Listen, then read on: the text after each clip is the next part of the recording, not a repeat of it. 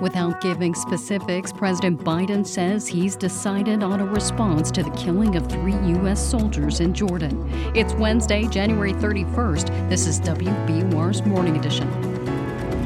Good morning. I'm Rupa Shenoy. Coming up, Qatar's prime minister is in Washington, D.C. for talks aimed at finalizing a deal to free hostages and stop fighting in Gaza. Our aim is to finish this as soon as possible and to bring the hostages back, but to put a closure for the war as well. Also, this hour, students are out of school for a ninth day in Newton as the teacher strike there continues. Plus, a local artist uses an old jukebox to play stories from Cambridge's past. I wanted people to come into the space and be curious and be just wrapped in community. In sports, Celtics win, mostly cloudy and 30s today.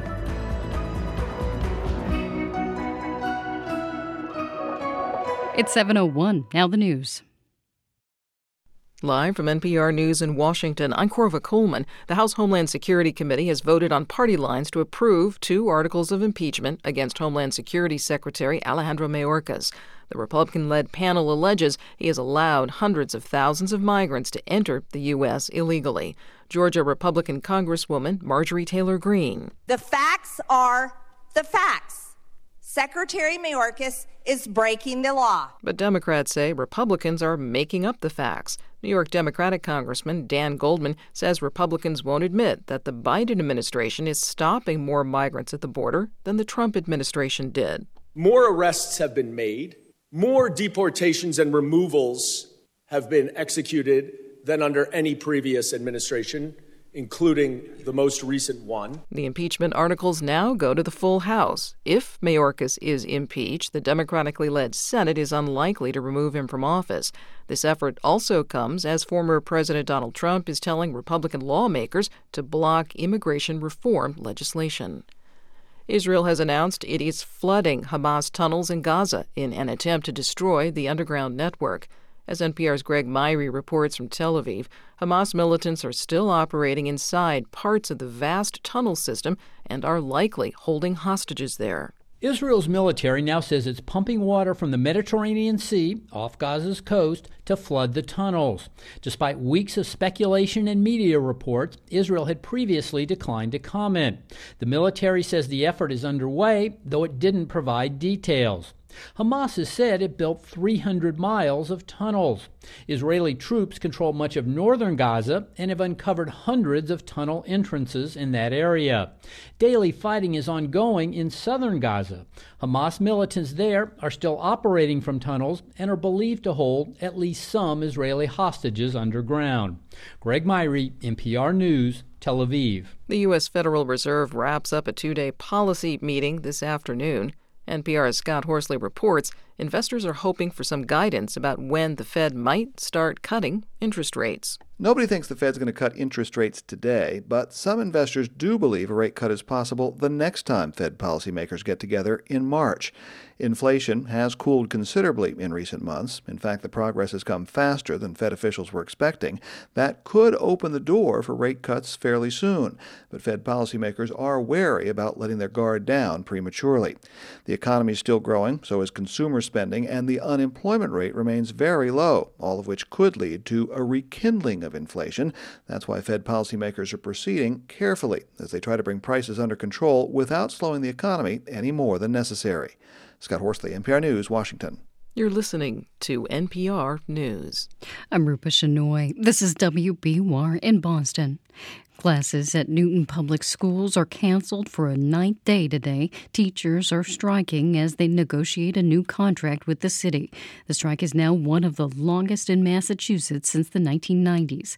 Both sides say they are making progress, but school committee chair Chris Brezski was critical of the union's most recent response during contract negotiations yesterday.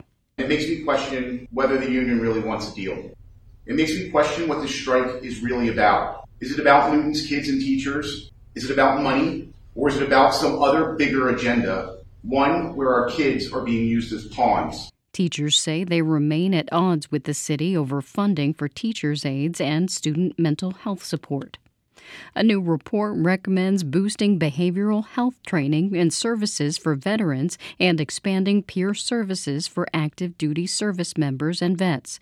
WBUR's Fausto Menard reports the goal is to reduce the number of veteran suicides in the state. Suicide rates are higher for service members, veterans, and their families compared to the general population. The report found one in nine people who died by suicide in Massachusetts in 2020 were current or former military personnel.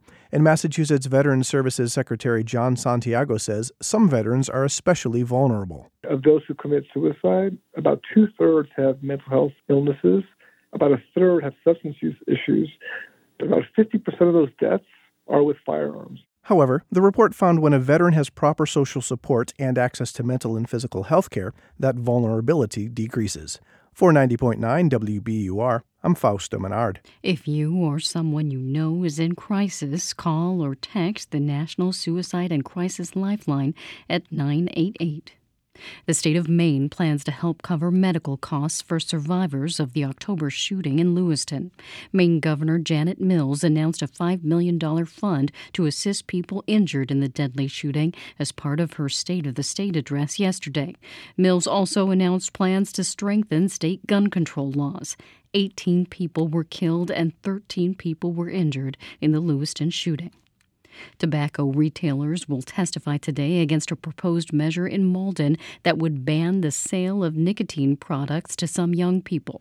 The move would prohibit the sale of tobacco products to anyone born after January 1, 2004. A similar so called nicotine free generation measure has been passed in Brookline. Those against the bill say it supports illegal sales of the products. They also say it's not effective in preventing underage nicotine use. It's 706. We're funded by you, our listeners, and by The Huntington, presenting Stand Up If You're Here Tonight, a man seeking audience, a one man, one audience show, 264 Huntington Ave, now through March 23rd. The C's won again last night, their second victory in a two-night homestand, beating the Indiana Pacers 129 to 124. Meanwhile, the Bruins and Boston professional women's hockey team are off for the All-Star break. Events start tomorrow. Mostly cloudy today. Highs will be in the mid 30s. Skies stay mostly cloudy tonight. Temperatures will fall to lows around 30. Tomorrow, cloudy with highs in the low 40s. It's 28 degrees in Boston. Thanks for listening to WBUR. Support for NPR comes from NPR stations. Other contributors include the Doris Duke Foundation, which aims to support the well being of people and the planet for a more creative, equitable, and sustainable future. And listeners like you who donate to this NPR station. It's Morning Edition from NPR News. I'm Steve Inskeep. And I'm Leila Fadel. Israel's hope for a return of hostages and Palestinian hopes for an end to the Israeli bombardments lie in the small Gulf nation of Qatar. In Tel Aviv, against a backdrop of images of more than 100 hostages in captivity since the Hamas attack, one Israeli, Yoav Gabay, poses a question. What pressure levels does Qatar apply on Hamas so that it accepts a deal that will bring the hostages back? In Rafah, Ahmed Abu Taha says Palestinians in Gaza have a different wish. He's saying he wants to go back home. We've been dragged in the streets, rain, cold, disease. There is nothing left. With those voices in mind, I sat down with Qatar's Prime Minister. Sheikh Mohammed bin Abdurrahman bin Jassim Al Thani met me at his residence in Washington, D.C., after announcing a framework for a deal between Israel and Hamas. I asked if an agreement is truly possible when Israel wants a pause in the war and Hamas wants a full ceasefire and withdrawal of Israeli troops. We cannot predict that is it going to have a breakthrough and will move forward very fast or how fast it will go. It will all depend on both parties. Our aim is to finish this as soon as possible and to bring the hostages back, but to put a closure for the war as well. You don't see this in days or in the next week, uh, some well, type of ceasefire it, and return of hostages. Sometimes the negotiations can surprise us and can finish yeah. in days, and but some other times also, it, you know, uh, we get stuck into details and. Uh, it all depends on how will be the how, how the atmosphere will be in the two sides. We're speaking at a time of extremely heightened tensions after a drone strike that killed three U.S. servicemen, wounded many others. How is that impacting negotiations, and what are your concerns for the region as the U.S. mulls how to respond to that drone attack? First of all, uh, I'd like to express my condolences for uh, the loss of, of uh, the U.S. soldiers and for their families. Look, the situation in the region is, is just stirring up, and we've seen the provocation happening every day and building up. We were warning that the situation will be exploited by others and might lead us to uh, a wider regional war. Then that's what we've been preventing, talking to everyone in order to de escalate and to contain the situation. Is it impacting the negotiation directly? Um, it's not. We are hoping that everything get contained as soon as possible. We understand uh, the loss, and of course, uh, the U.S. has the right to decide on the way to retaliate just let's hope that uh, we have a cooler heads ahead of us and doesn't get out of control. For a lot of Americans, they don't understand Qatar's support for Hamas. If you could talk about why Qatar has been the home for Hamas officials and has had the support of Qatar. Well, Qatar actually uh, support peace, support the Palestinian people to live in dignity.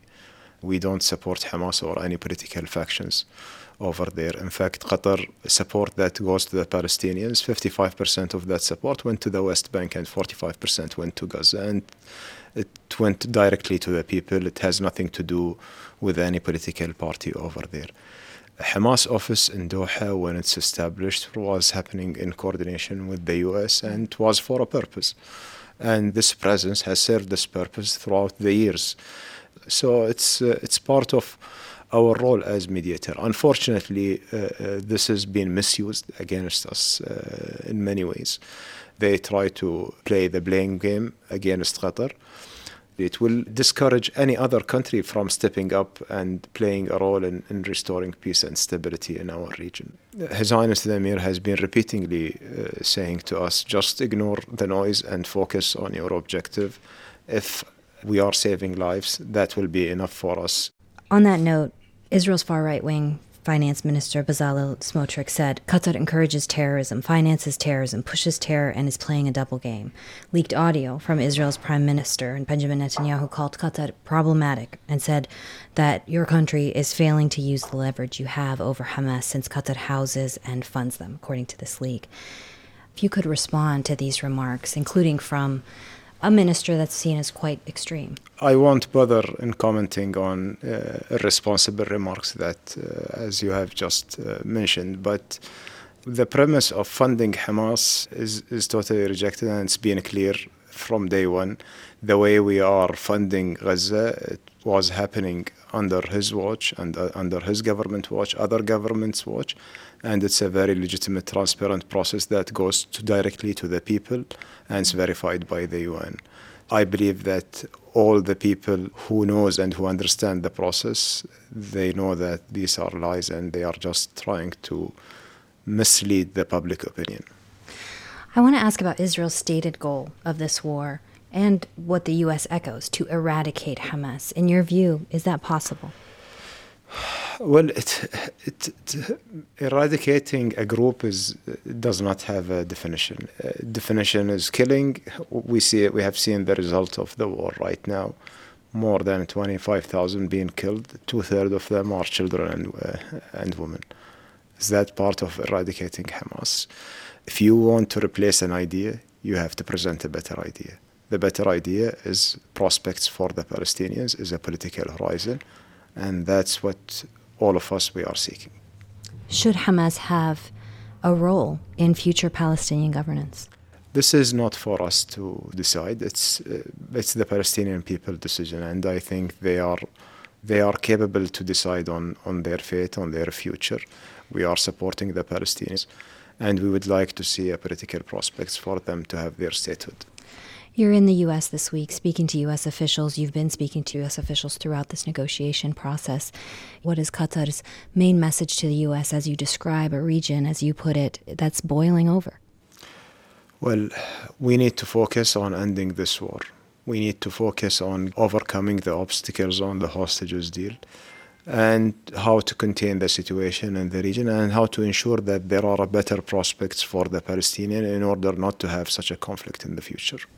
If this doesn't end soon, what are the risks for a full regional war that drags the U.S., Qatar, and others into it? Well, it will always remain a risk as long as this conflict ongoing, and I don't think that the situation is tolerable anymore. Uh, we've seen the humanitarian suffering in Gaza is something that we didn't witness in any modern war. Gaza is the only place where the people they have no safe place to flee to. It's horrifying. It's heartbreaking. I think that uh, we should all unite behind stopping this war, saving those lives, saving those children and those women from being killed and being chased and bombed by airstrikes, by tanks, by, by everything. Prime Minister, thank you for your time. Thank you very much. The Prime Minister of Qatar, Mohammed bin Abdulrahman bin Jassim Al Thani. For more of our in-depth and varied coverage of this war, go to npr.org/slash Mideast updates. The American Museum of Natural History, a giant museum in New York City, has closed some of its areas featuring Native American artifacts. Many museums have done this to comply with new federal rules intended to speed the return of remains and sacred items under the Native American Graves Protection and Repatriation Act. Sean Decatur is the museum's president in New York City, and I started by asking why a museum of natural history has artifacts relating to people. If you think of the the larger mission of, of this museum and natural history museums in general, it's really to to tell the the broader story, the history of uh, the planet, um, which includes, of course, people. I think it's also important to recognize that natural history museums uh, also came from uh, a particular point in history uh, where the the the narratives being presented, the work and scholarship being done in museums like this, paradigm that reinforced racial hierarchies. If it can be done in uh, an intellectually honest way and in a respectful way, is it, at least in the abstract, a good idea that you would continue to display artifacts from native cultures uh, and, and the history of native cultures? You know, we do have, for example, spaces in the museum that have been updated. Uh, you know, the museum's curators and exhibition staff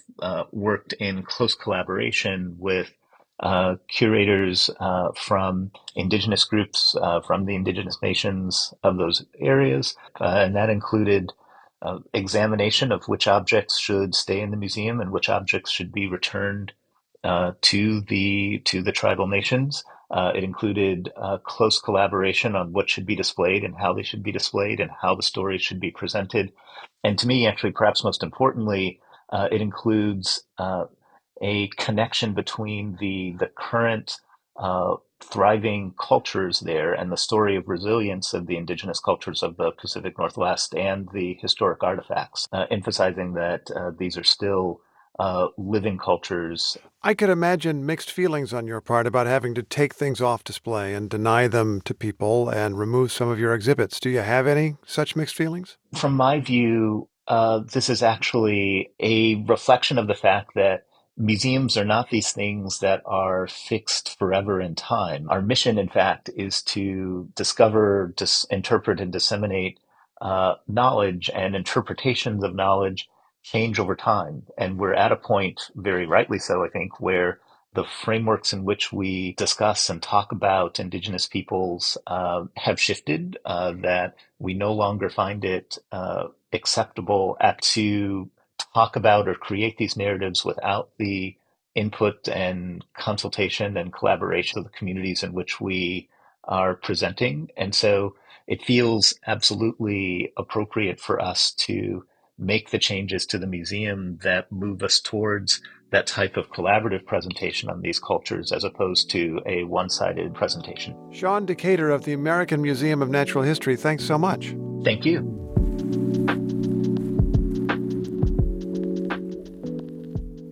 This is NPR News. Good morning. Thanks for starting your Wednesday with 90.9 WBUR. We're following news this morning that Iran is threatening to, quote, decisively respond to any U.S. strikes by President Biden in retaliation for the killing of three U.S. soldiers in Jordan. Also, a U.S. House panel has voted along party lines to approve impeachment charges against Homeland Security Secretary Alejandro Mayorkas.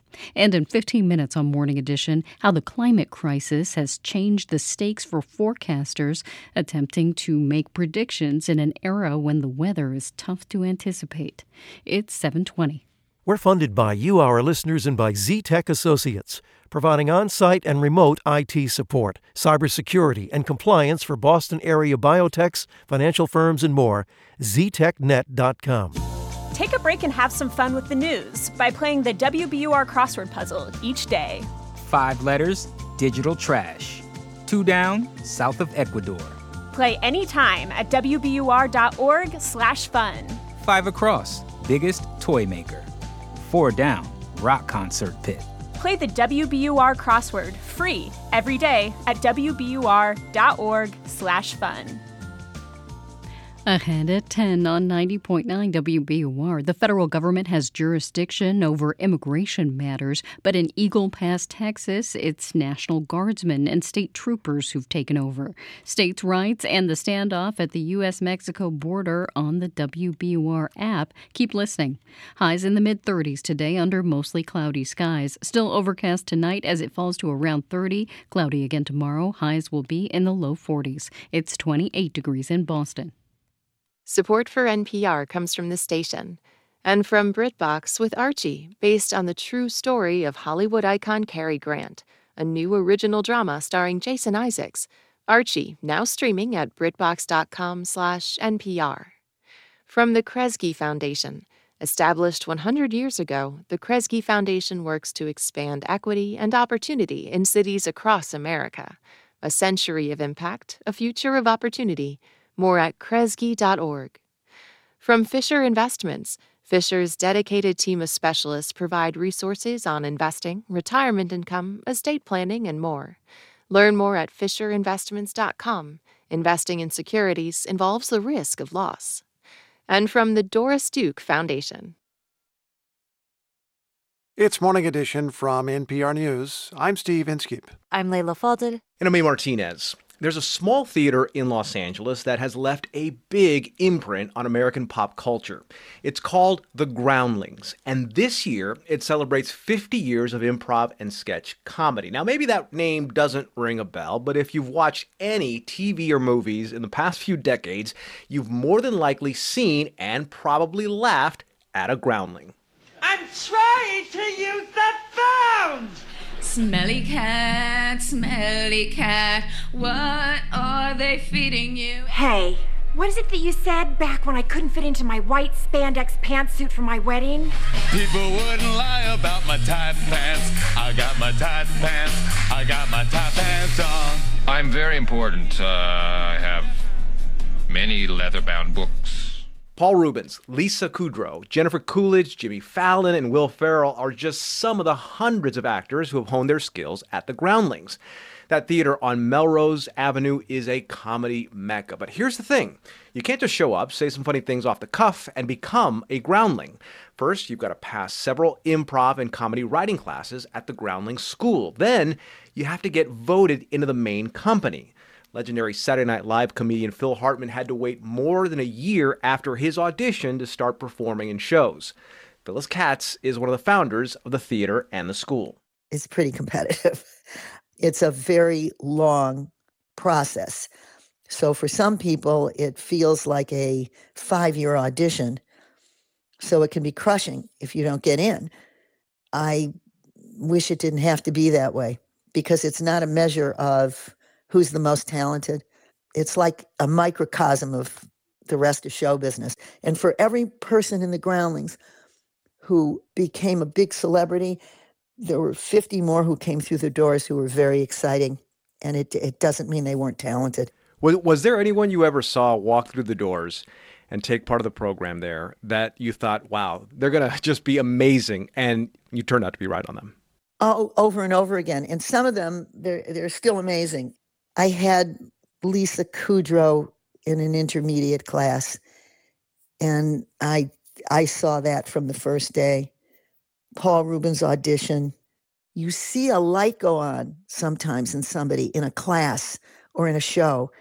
And to me, that's the the point of it all. Suddenly you've done something you've never done before, and it's brilliant. And I've seen it in people where you where you didn't see anything for 10 classes. And in the 11th class, this thing comes, this light goes on. It doesn't turn off again.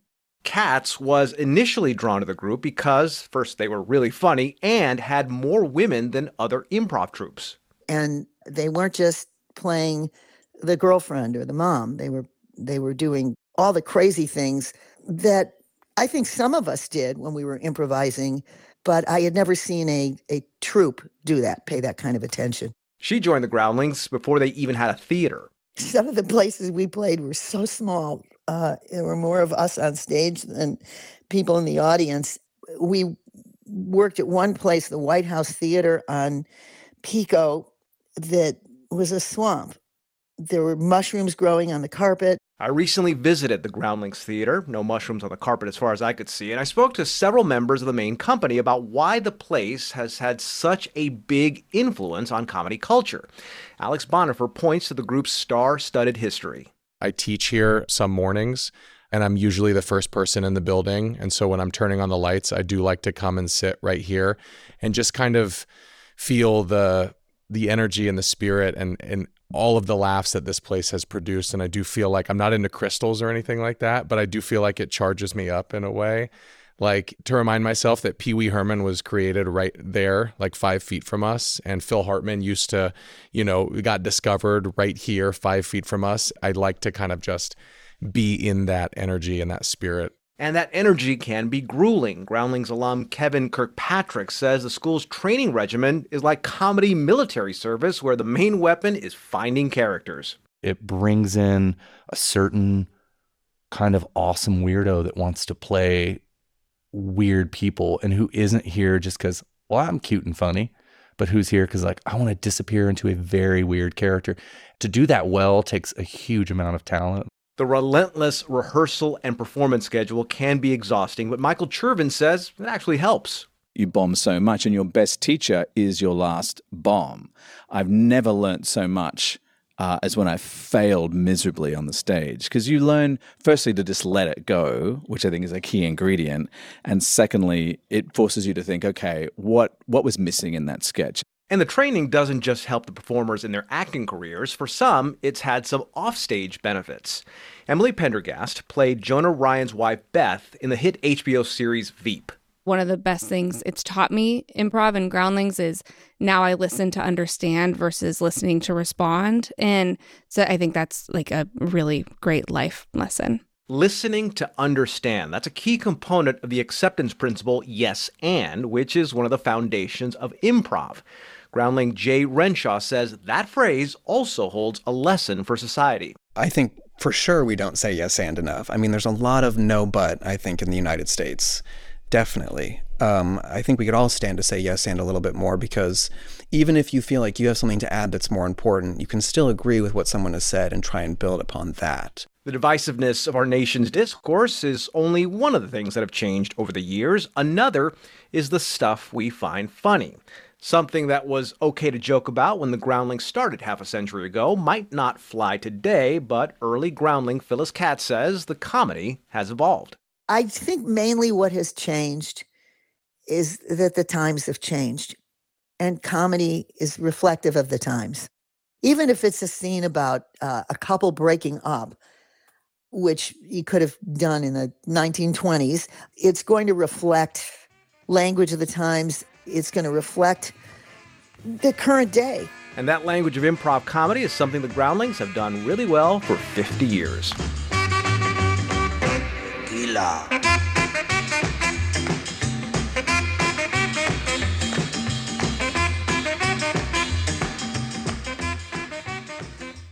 This is NPR News.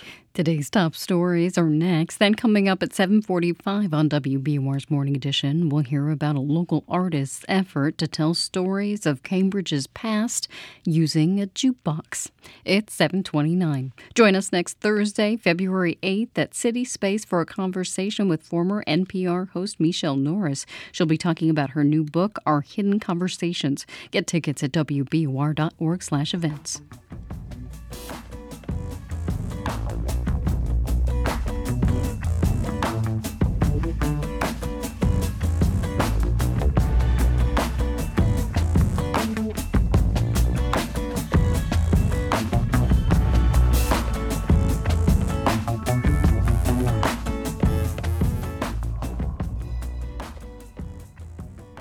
Live from NPR News in Washington, I'm Janine Herbst.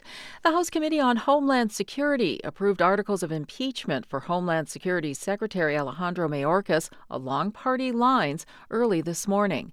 The two articles charge him with willful and systemic refusal to comply with the law in enforcing border policy and breach of public trust. Republican Congressman Michael Guest says Mayorkas didn't make the most of the funding provided. We actually put more money in the budget than the president requested.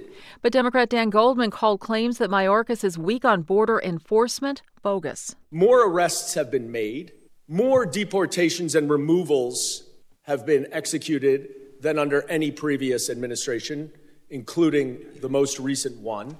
A vote on the full House floor is expected soon. Meanwhile, NPR's Mara Liasson says President Biden has come to understand just how challenging the politics of immigration are for Democrats. Voters blame him and his party. They consider the border a federal presidential responsibility. It's national security. They want the border under control, and it isn't. But what really shifted things was when the Republican governors of Texas and Florida started busing migrants north to Democratic cities and states. So they've been pressuring the White House too. NPR's Mara Liasson reporting. U.S. futures contracts are trading in mixed territory at this hour. Dow futures are up about one tenth of a percent. This is NPR. This is WBUR in Boston. I'm Rupa Shenoy. Boston Mayor Michelle Wu is pressing the Biden administration for help supporting newly arrived migrants to the city. She met with officials from the Department of Homeland Security during a visit to Washington, D.C. yesterday. Wu tells the Boston Globe she discussed issues including housing, education, and work authorizations. The state recently announced plans for a new shelter to house migrant families in Roxbury. Meanwhile, the mayor and Governor Maura Healey will tour a new shelter at the Melnia Cass Recreation Center in Roxbury today. The venue will host up to 100 families who were previously sleeping at Logan Airport. Jean Yvelt is a Haitian immigrant who came from Brazil. He li- lives in a shelter apartment near the center with his wife and two children. He says in Portuguese that the new shelter is good news because many immigrants are sleeping at the airport and it's cold. The state is hosting 7,500 families in shelters, about half of them are immigrants. More than 11,000 students in Newton are out of school again today.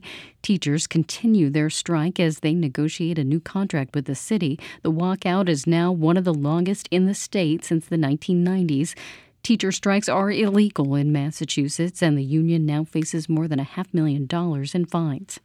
State lawmakers are considering a bill that would require training for hotel staff to identify human trafficking cases. Lisa Goldblatt Grace is with the anti trafficking nonprofit My Life, My Choice. She says trafficking doesn't start on the streets anymore, it often starts online and goes to hotels. Our young people report being exploited in the highest rent hotels and the lowest rent motels, where they are kept isolated, where a steady stream of men come through. The training would include how to identify human trafficking cases and how to help suspected victims. At least eight states already require similar training for hospitality staff. It's 733. We're funded by you, our listeners, and by Plymouth Rock Assurance, auto and home insurance that strives to treat you with kindness and humanity because they believe there's never been a better time for nice. PlymouthRock.com. It's the All Star break in hockey, so there are no games for the Bruins or the Boston professional women's hockey team. But the Celtics took to the Garden last night to beat the Indiana Pacers in a close one, 129 to 124. They play again at home tomorrow against the Los Angeles Lakers. Mostly overcast today. Highs will be in the mid 30s. Still cloudy tonight. Temperatures will be around 30. Cloudy with highs in the low 40s tomorrow. There's a slight chance of rain Thursday night. It's 28 degrees in Boston. You're with WBUR. Support for NPR comes from this station and from the Joyce Foundation, committed to advancing racial equity and economic mobility for the next generation in the Great Lakes region. Learn more at joycefdn.org. From the Wallace Foundation, working to develop and share practices that can improve learning and enrichment for young people and the vitality of the arts for everyone. Ideas and information at wallacefoundation.org. And from listeners like you who donate to this NPR station. It's Morning Edition from NPR News. I'm Steve Inskeep. And I'm Leila Fadel. Weather forecasters from around the world are gathering in Baltimore this week for the annual meeting of the American Meteorological Society. Try saying that five You times just said it fast. great. American Meteorological Society. All right. They meet at a time when the stakes for forecasters have never been higher. Climate change is bringing extreme heat and more powerful storms. Making sure the forecast is right and that the public listens to it can be a matter of life or death. Greg Carbin is attending the conference. He's the chief of forecast operations at the National Weather Service, and he joins me now. Good morning, Greg. Good morning, Leila. So, are meteorologists feeling the pressure to improve their forecasts amid these extreme weather events? Well, I think it is a. It can be at times a stressful job for sure, um, predicting the the future. Uh, but overall, I think uh, meteorology is a a great good news story for science. Uh, the improvements we've seen in forecasts are remarkable. I mean, the weather, though, is so erratic. I was walking around in a t shirt in 80 degree weather the other day here in DC in January, just after freezing temperatures and snow. With these swings, does it make it harder at all?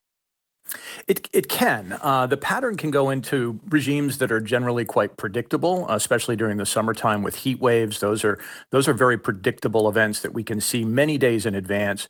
And once they're locked in, uh, really these day-to-day forecasts don't change very much. Um, however, the danger can increase with extended heat, as we saw last summer. Mhm. Um, quick moving systems, like we saw in the Mid-Atlantic last week with snow followed by uh, unusual warmth, can be more difficult to predict uh, and actually even more difficult to adjust to from one swing to the next.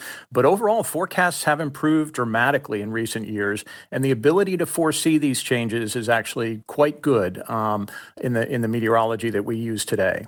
Now, you describe a lot of good news there, that really the science is there. But a University of Arizona study last year said that a one degree difference in a forecast accuracy during a heat wave can be the difference between life and death.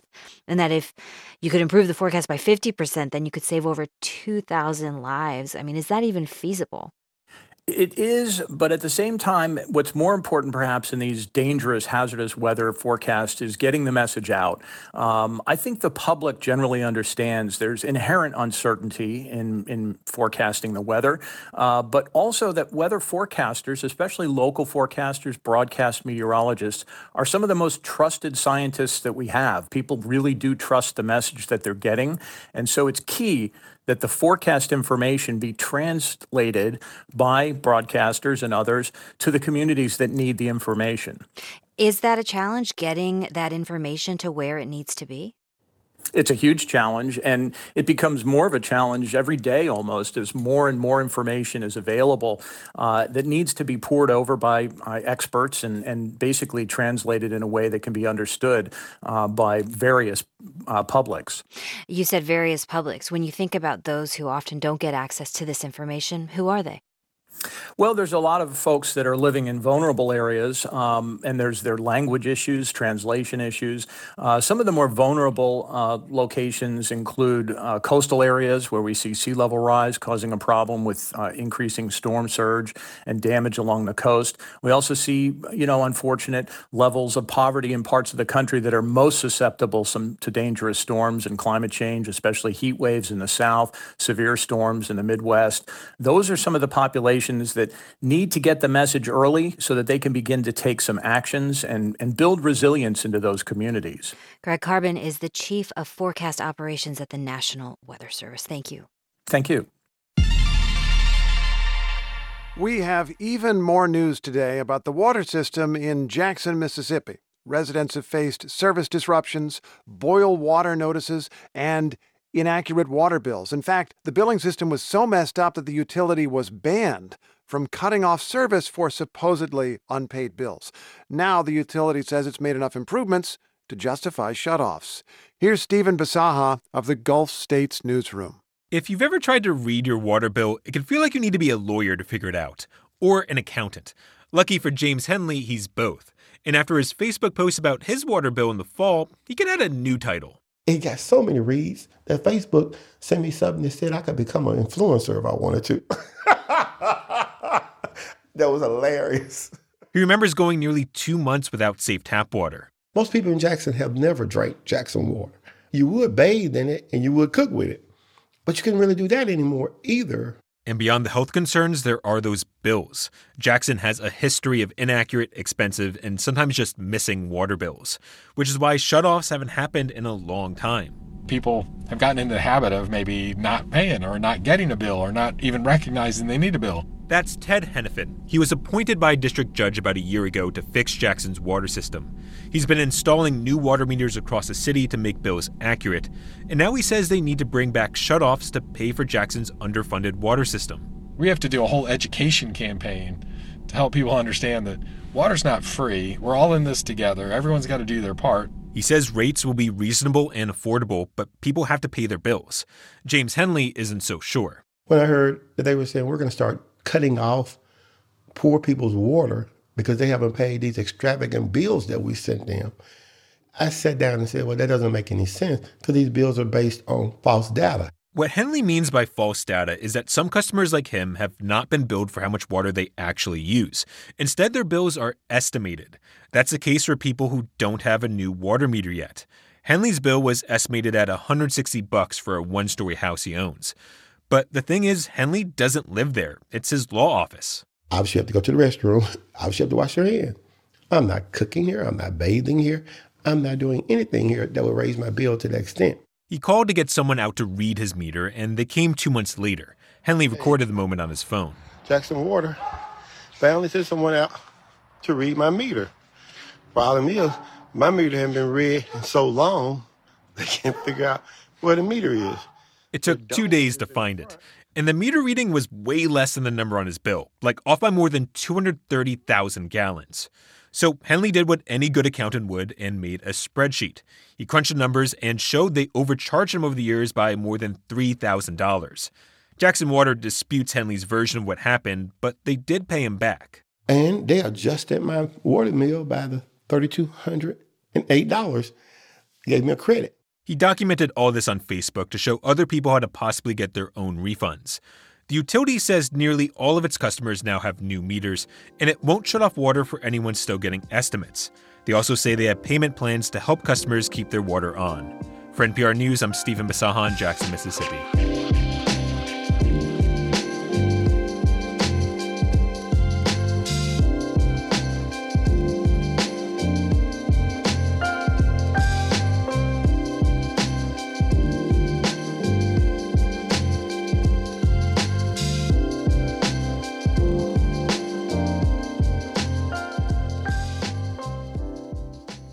This is NPR News.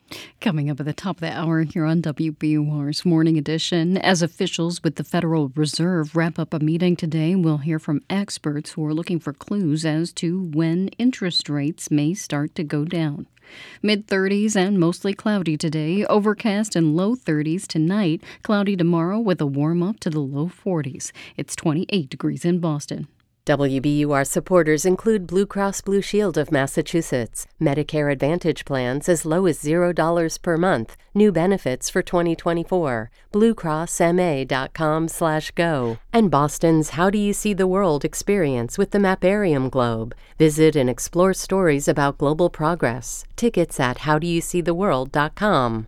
The Healey administration is awarding more than $9 million for new technology and workforce development grants. The grants are aimed at encouraging the microelectronics and semiconductor industries.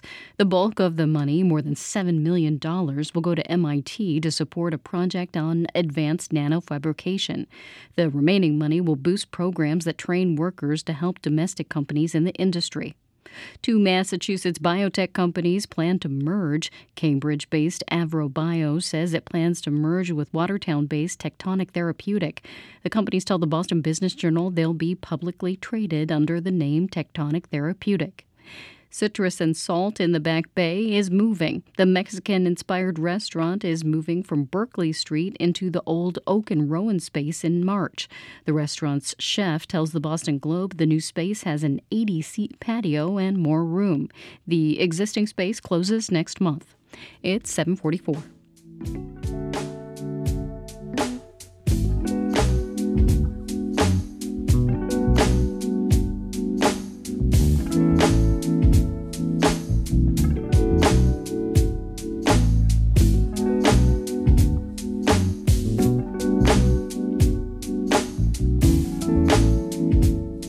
Support for NPR comes from this station and from Indeed, designed to be an end to end hiring solution for businesses of all sizes to attract, interview, and hire candidates all from one platform. Learn more at Indeed.com/slash NPR. From Procter & Gamble, maker of Align Probiotic, a daily supplement designed by gastroenterologists to help relieve occasional bloating, gas, and abdominal discomfort. More at alignprobiotics.com and from the listeners who support this NPR station. This is WBUR's Morning Edition. I'm Rupa Shenoy. When you think of a jukebox, the first thing that comes to mind is probably music. But a Boston based artist has created a different kind of jukebox, one that tells stories. WBUR's Solon Kelleher has more on this unique project.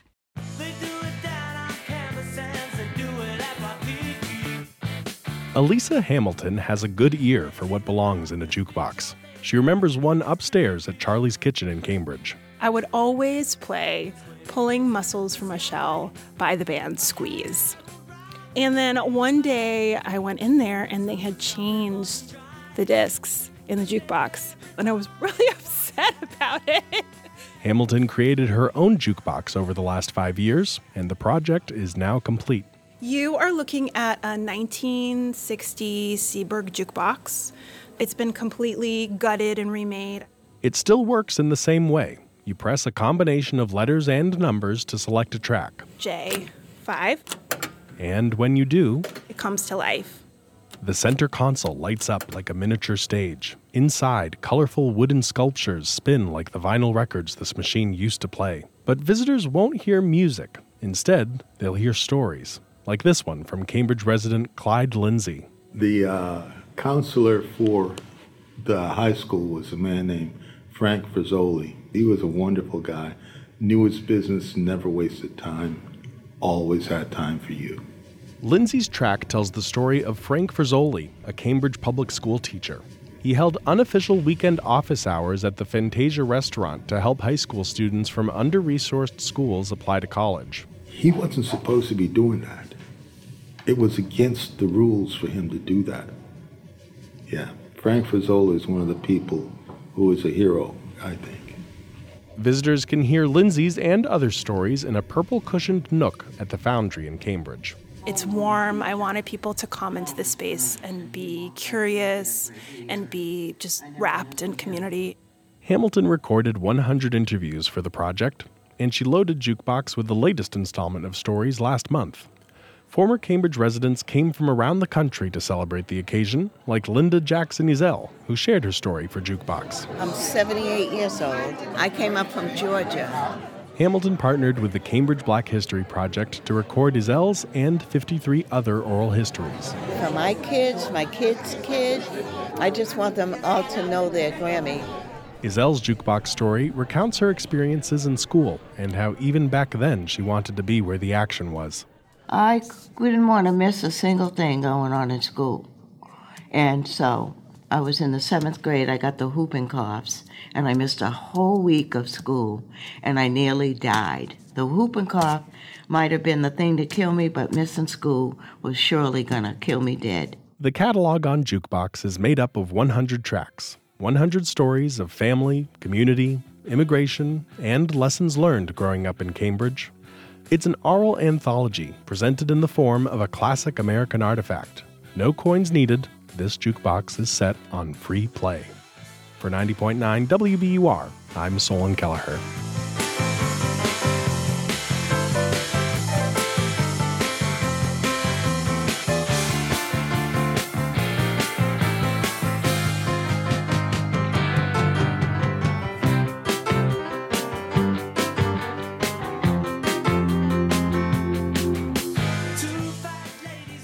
It's a Wednesday on WBUR. Coming up at 8:20 here on Morning Edition, there are growing concerns about renewed attempts to pass security laws in Hong Kong.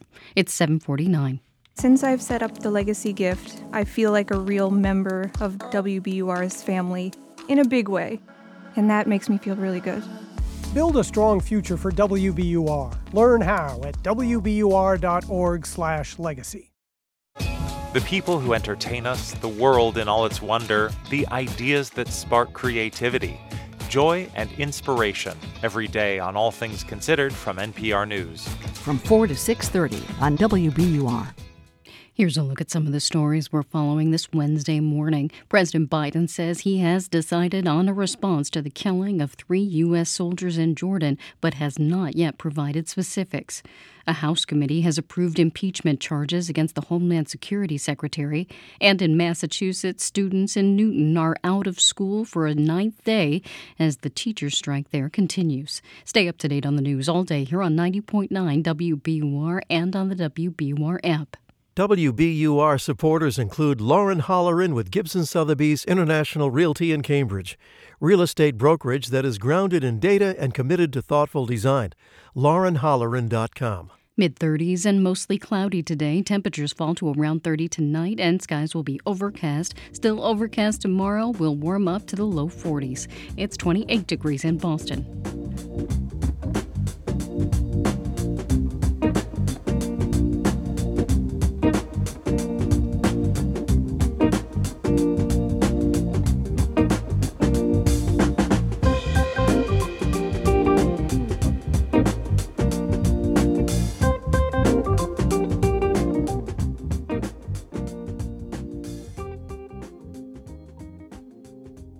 It's Morning Edition from NPR News. I'm Steve Inskeep. And I'm Leila Fadel. The journey toward electric vehicles has hit a rough patch. Buyers are still interested in EVs. Companies are bringing dozens of new models to market, but sales in the U.S. have stopped growing. And NPR's Camila Domonoske takes a look. For electric vehicles, it's a real good news, bad news scenario. The good news last year was a record year 1.2 million sold in the US. The bad news toward the end of the year, EV sales leveled off. I think we're just going from, we like to say, rosy to reality. We're really starting to see the reality of it, right? Stephanie Valdez Streety is with Cox Automotive. She says the reality is that EV sales will rise again. But we did start to see a slowdown. And I think that's just part of the story, right? It's with any new technology, there's the adoption curve the adoption curve. Any new tech catches on first with tech geeks, with early adopters. Then it has to win over the mainstream. And making that jump is hard. How hard? Well, consider how strange it might seem for EV growth to slow down now. There are more EV options than ever. They're not as expensive as they used to be. There are big tax credits, more chargers, and according to JD Power, more Americans than ever are considering EVs. But considering is not the same as buying. Last fall, just as EV sales were leveling off, I talked to car shopper Samir Joshi at the Detroit Auto Show. EVs right now, I mean, I look at them, but I'm not going to buy them. Why not? Just because of the hassles with charging. And the second thing is cost. You know, they're too expensive. When I get something around 25,000, yeah, I will consider buying them. And that's the mainstream shopper in a nutshell. Early adopters will pay a little extra. They'll put up with charging hassles. Mainstream buyers want things to be cheaper and easier. Cheaper, that means they want prices to come down. Easier, that means they're waiting for more chargers to be built, maybe better technology. Pat Ryan runs the car shopping app Copilot. It's, I don't want to call it a niche market for EVs because it's over a million, but you're still in the early adopter, early mainstream. I asked Ryan how long he thinks before EVs really conquer the mass market. I think it's three to five years. I mean, I think they're gonna they're gonna get to mainstream if they subsidize it, right? If they're willing to lose money, it depends how much money you're willing to lose. and that is another big wrinkle to this story the tension between prices and profits. Remember Joshi, who's looking at EVs but waiting until they're cheaper to buy one? Cutting prices would speed up this journey up the adoption curve.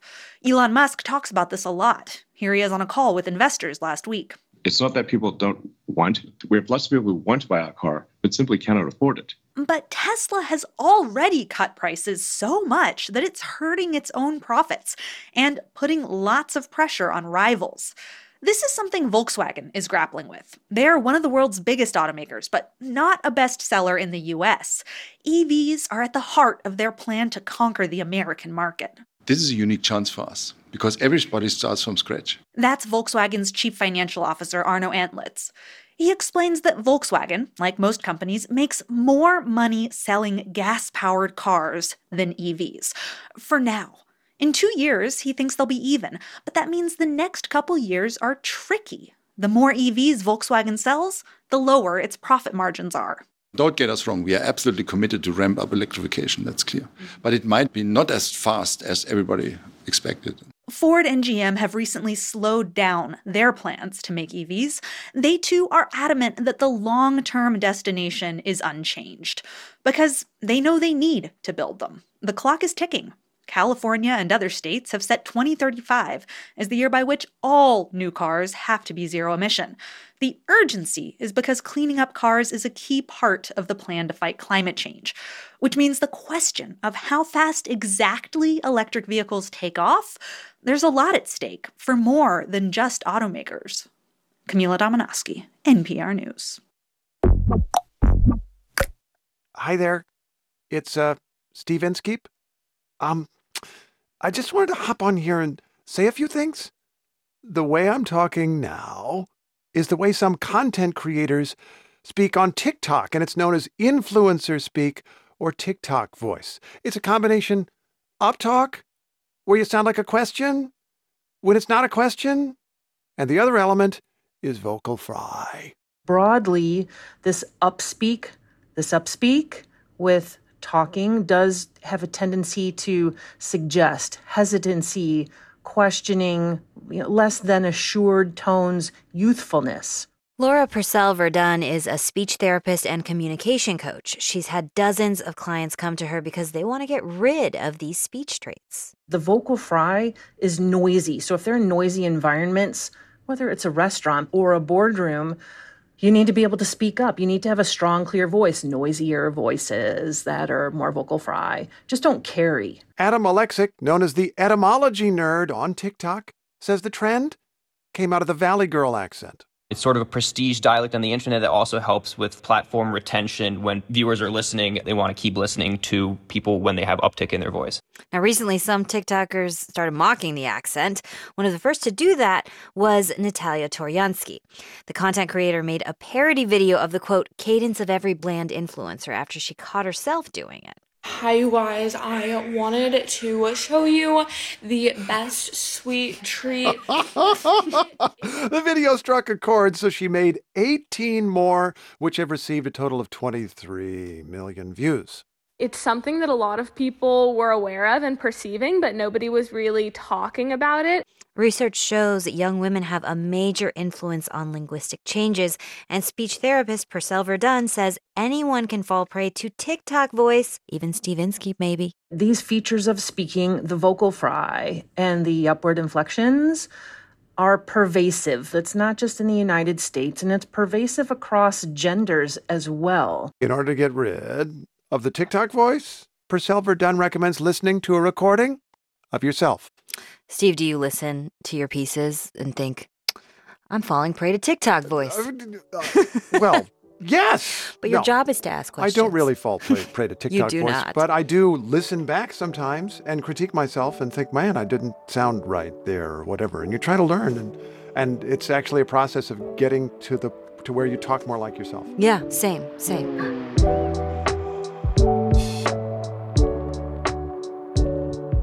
It's Morning Edition from NPR News. I'm Steve Inskeep. And I'm Leila Fadel. Yes, you are.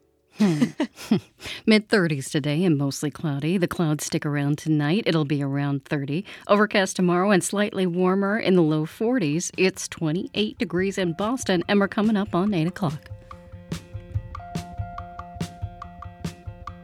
WBUR supporters include ThoughtForms Custom Builders, committed to building high performance, healthy homes and spaces that bring people together. Supporting NENSA's John Ogden Youth and Introductory Programming. Learn more at thoughtforms corp.com and nensa.net.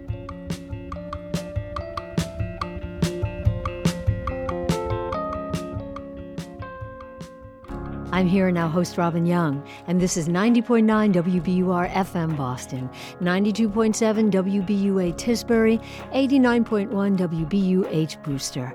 Listen anytime with our app or at WBUR.org. WBUR, Boston's NPR news station.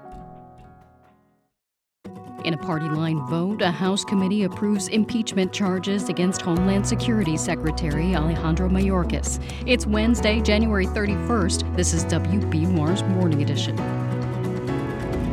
Good morning. I'm Rupa Shenoy. Coming up, the Federal Reserve faces a key decision with high stakes for the economy when to begin cutting interest rates. Some experts are urging caution. So in the 70s, the Fed started removing accommodation too soon. Inflation spiked back up. Then we had to tighten. Inflation came down. Then we removed it again. It went back up. And this hour, with the Supreme Court set to consider whether Donald Trump can stay on the ballot, we'll look at what lawmakers intended with the 14th Amendment. Well, they couldn't entirely anticipate what we're going through now, as no one could, but they meant it to be permanent. And we remember Broadway legend Chita Rivera, who's died at age 91. Mostly cloudy and 30s today. It's 801. Now the news. Live from NPR News in Washington, I'm Korva Coleman. The House Homeland Security Committee has approved two articles to impeach Homeland Security Secretary Alejandro Mayorkas. NPR's Deirdre Walsh reports on the debate leading up to the party line vote early this morning. Committee Chair Mark Green argued Secretary Mayorkas put his political views above his duty to protect the country's security. We cannot allow this man to remain in office any longer. The time for accountability is now. The resolution charges Mayorkas with willfully ignoring the law and breaching the public's trust. Democrats on the panel call the effort a sham and say there's no evidence of a high crime or misdemeanor. Many accuse GOP lawmakers of taking their marching orders from former president and likely 2024 nominee Donald Trump, who is stressing border security in his campaign. Even if the charges are approved by the full House in the coming days, it's unlikely the Senate would remove Secretary Mayorkas. Deirdre Walsh, NPR News, the Capitol. Special counsel Jack Smith is in Florida today for a closed door meeting with U.S. District Judge Eileen Cannon. NPR's Greg Allen reports this will deal with former President Trump's upcoming trial on charges he withheld and concealed classified government documents. It's not clear exactly why Judge Cannon set this meeting with Jack Smith. It's related to the special counsel office's request that a certain number of the classified and top secret documents not be available to Trump and his co defendants for use at trial. In cases like this one that involve classified documents, a hearing is held before the trial to determine what material can be available to the defense and how it can be referenced without harming national security. In Trump's trial, the hearing is set for next month. Depending on how Judge Cannon, a Trump appointee, rules, the government may appeal the decision, a move that could delay the trial beyond its currently scheduled May start date. Greg Allen, NPR News, Miami. President Biden has said he's decided how the U.S. will respond to the militant attack on U.S. soldiers last weekend in Jordan. He's declined to say more. Three U.S. soldiers were killed by an explosive drone, and about 40 others were injured. The U.S. blames militants backed by Iran. Pentagon Press Secretary Pat Ryder says the U.S. does not want a wider war in the Middle East. U.S. Central Command, of course, is taking this very seriously, uh, and we will take necessary measures and steps to ensure that our forces are protected, uh, recognizing as well that, that this is a dangerous neighborhood. Iran has insisted it had nothing to do with the deadly attack, and today, Iran says it will decisively respond to any attack on its country. President Biden will help receive the bodies of the fallen U.S. soldiers this Friday at Dover Air Force Base in Delaware. Meanwhile, fighting in Gaza has increased between Hamas militants and Israeli troops. That includes fighting near an urban refugee camp in northern Gaza and Israeli strikes on the southern Gaza city of Khan Yunis. You're listening to NPR. From WBUR in Boston, I'm Rupa Shenoy. Newton teachers are still without a contract as they continue to negotiate a new agreement with the city. Their strike will keep schools closed for a ninth day today. Teacher and union negotiator Ryan Normandin says the two groups do not agree on several key issues. I don't think the school committee really understands who we are and why we're on strike and what we're fighting for. Cost of living adjustments are important, but I stand up here every night and I tell you what our priorities are living wage for our aids and behavioral therapists, large humane parental leave, mental health supports for our kids. These are the things that we're really fighting for. And they tied those cost of living adjustment increases to rejecting all of these other proposals. We can't accept that. Newton Mayor Ruthanne Fuller is critical of the strike, calling it bad for students and families. A new report from the city of Boston is shedding light on the priorities for black men and boys in the city. The survey commissioned by the Office of Black Male Advancement found that respondents were most concerned about education, workforce development, and community trauma. The office's executive director, Frank Farrow, says he's focused on filling in those gaps. Making sure that Black men are supported through their education, that they have well paying jobs and employment, and then they have the opportunity to thrive in the city of Boston and build wealth um, and build families. The office is working to expand its Boston Public Schools mentorship program and connect students with apprenticeships. New federal regulations are now in effect that require museums to get consent from Native tribes before displaying objects that are culturally important. Nancy Cohen reports the regulations took effect this month. The Native American Graves Protection and Repatriation Act has new rules. They clarify museums are supposed to proactively consult with tribes, says Shannon O'Loughlin of the Association on American Indian Affairs. It specifically uses the terms free, prior, and informed consent when describing what institutions are supposed to obtain before they do anything with their native collections. Mount Holyoke College Art Museum has removed two native objects from display. Springfield Museums have removed items from its native hall and plans to consult with tribes about them. For the New England News Collaborative, I'm Nancy Cohen. It's 806. We're funded by you, our listeners, and by the Peabody Essex Museum, presenting Our Time on Earth. Featuring creative collaborations from 12 countries, this exhibition uses immersive digital artworks and natural materials to reimagine the future of our planet. Visit on February 17th for opening day art making and events. Learn more at pem.org. The Celtics are off today after a close home win against the Indianapolis Pacers. Final score last night was 129 to 124. The C's play their next four games at home starting tomorrow night against the Lakers. Mostly cloudy today, highs will be in the mid 30s. Skies stay mostly cloudy tonight. Temperatures will fall to lows around 30. Tomorrow, cloudy with highs in the low 40s. It's 28 degrees in Boston. Thanks for listening to WBUR. Support for NPR comes from NPR stations. Other contributors include Luminescence Foundation, dedicated to shedding light on neurological research focused on Alzheimer's and Parkinson's diseases and supporting land conservation initiatives, and the listeners who support this NPR station. This is Morning Edition from NPR News. I'm Leila Fadel. And I'm Steve Inskeep. Inflation has eased thanks in part to the Federal Reserve, which has spent two years raising interest rates. Now they face a question how soon to start cutting them. The Fed's policymakers, the people who set interest rates, are completing a two day meeting today. And NPR correspondents Scott Horsley and David Gura are following this. Hi, gentlemen. Hi. Hey, Steve. Uh, Scott, what are you looking for today?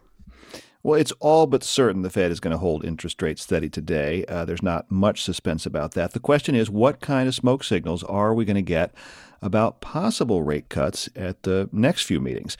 You know, and it is a balancing act. The Fed doesn't want to cut rates too quickly and run the risk of rekindling inflation, but it also doesn't want to wait too long and take a chance on slowing the economy more than it has to. The Fed is probably not going to spell out a precise timetable for rate cuts today, but Fed watchers will be reading between the lines the policy statement, you know, parsing every word that Fed Chairman Jerome Powell says at his news conference. If Powell talks a lot about the recent drop in inflation, that might suggest the Fed is leaning towards an earlier rate cut. If, on the other hand, Powell is all about the strong job market and strong consumer spending and strong economic growth, well, that would point instead towards a more cautious, patient approach. David Gura, I've been doing some in depth research, by which I mean I just Googled uh, the Dow Jones Industrial Average, and it's gone up the past couple of months. Is that just investors expecting buying into an interest rate cut in a growing economy? Yeah, we saw the Dow Jones Industrial Average set a new record. The S&P 500, the kind of broader-based, larger index, has set a couple of new records as well. This comes after a strong year for stocks. 2024 got off to a slow start. Investors were fairly cautious, but then things really started to rally and boom. And what's animating Wall Street lately, Steve, what's made investors more optimistic and confident is all of the strong economic data that Scott just mentioned. Remember, when rates go down, borrowing costs go down, and that juices the economy and usually leads to higher stock prices. These economic data have fueled Wall Street's expectations the Fed will feel one, confident enough in the not too distant future to cut interest rates, and two, that it'll feel comfortable enough to keep cutting them several times in 2024 which is something Fed Chair Jerome Powell didn't really challenge at his last news conference. I know Scott was there back in December. John Canavan is the lead market analyst at Oxford Economics who noticed a change in tone from the Fed chair in his comments about the Fed's path forward.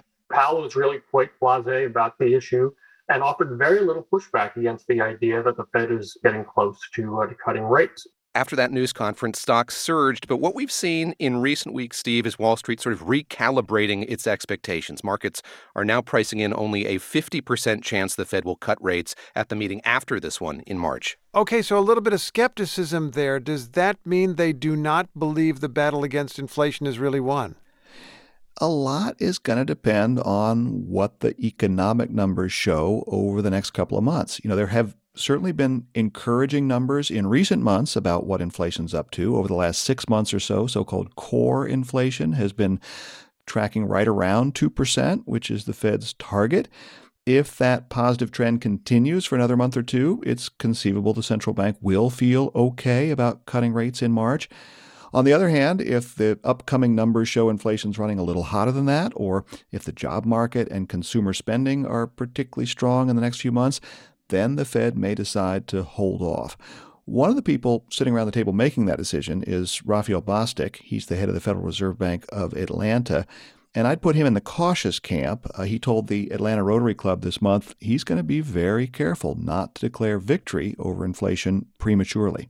We have history on this. So in the 70s, the Fed started removing accommodation too soon. Inflation spiked back up. Then we had to tighten. Inflation came down. Then we removed it again. It went back up.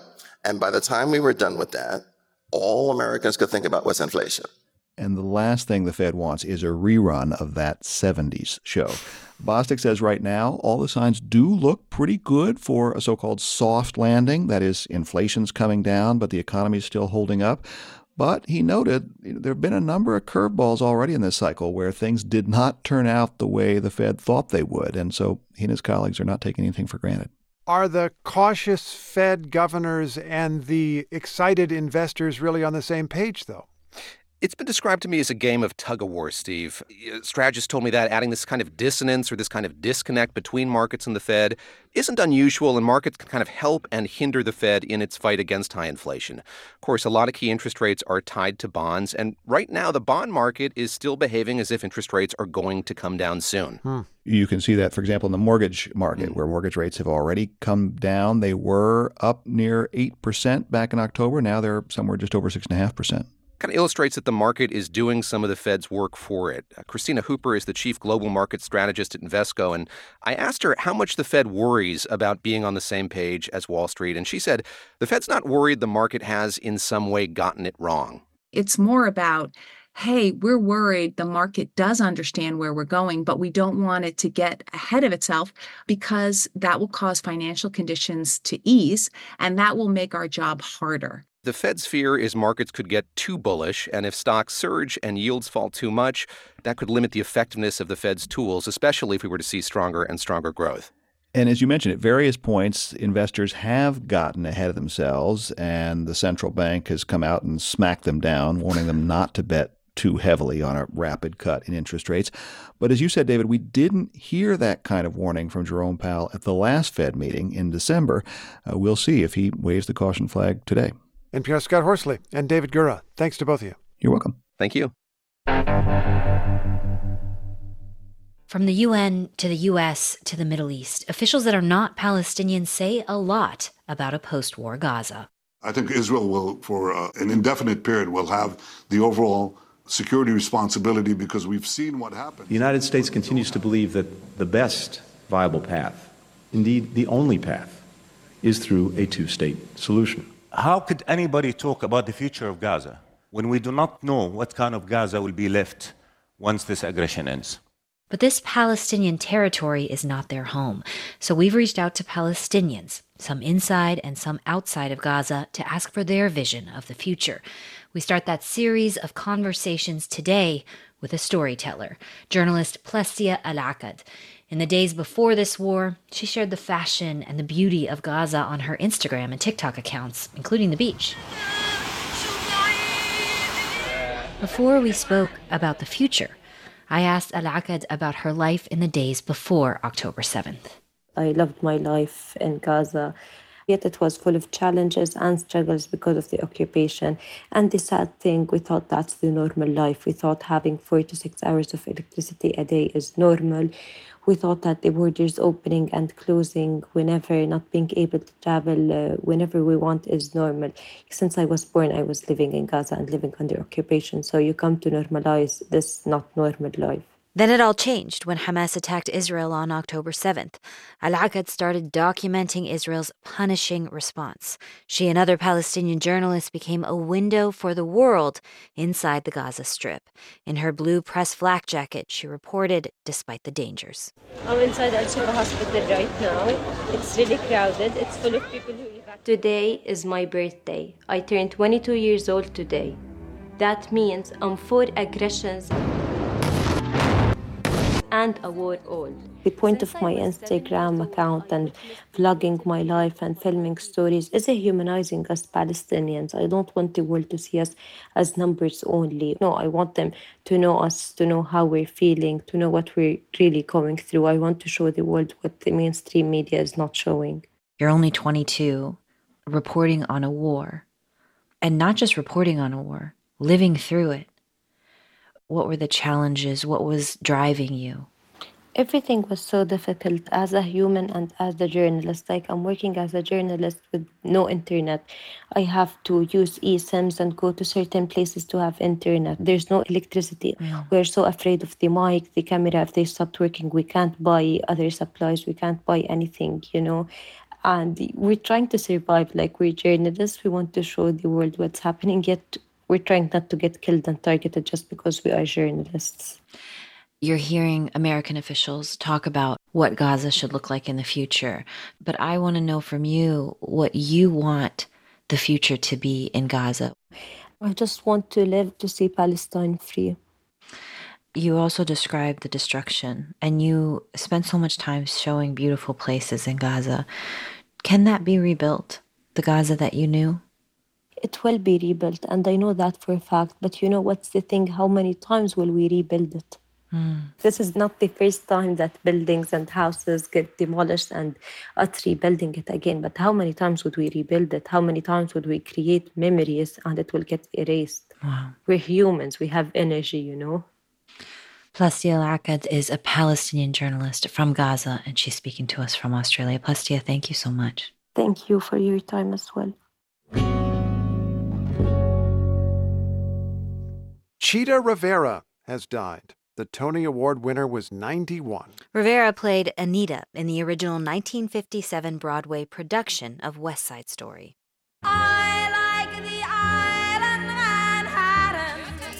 As I do too.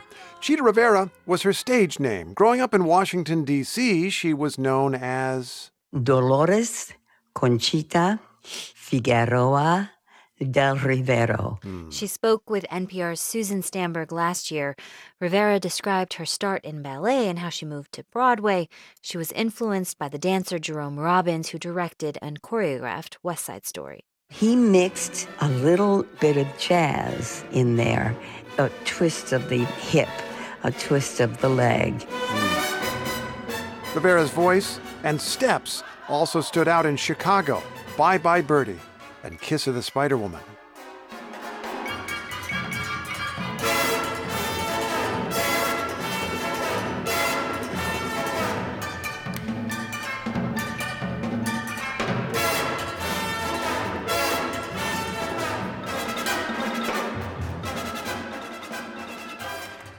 We're sort of dancing here in Studio 31.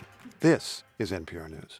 Good morning. Thanks for starting your Wednesday with 90.9 WBUR. We're following news this morning that Iran is threatening to, quote, decisively respond to any U.S. strikes by President Biden in retaliation for the killing of three U.S. soldiers in Jordan. Also, a U.S. House panel has voted along party lines to approve impeachment charges against Homeland Security Secretary Alejandro Mayorkas. And coming up in 15 minutes on Morning Edition, the 14th Amendment bars insurrectionists from holding public office. With the Supreme Court set to consider whether it should apply to Donald Trump, Harvard professor Jill Lepore weighs in on what the people who passed the law would think. It's 820. WBUR supporters include La Cuchara Restaurants and Food Truck, helping you rev up your corporate and private events. Online booking available at lacuchara.com. And the Executive PhD program in business at Bentley. Three years, part time, for professionals seeking data research skills. Online info sessions February 9th and 21st. You follow the news every day on WBUR, but how well do you really know the news? It's time to play the puzzle. One across, digital trash. Five letters, south of Ecuador. Play the WBUR crossword puzzle anytime at wbur.org/fun. Five across, biggest toy maker. Four down, rock concert pit. Play the WBUR crossword free every day at WBUR.org slash fun. Highs in the mid 30s today under mostly cloudy skies. Still overcast tonight as it falls to around 30. Cloudy again tomorrow. Highs will be in the low 40s. It's 29 degrees in Boston.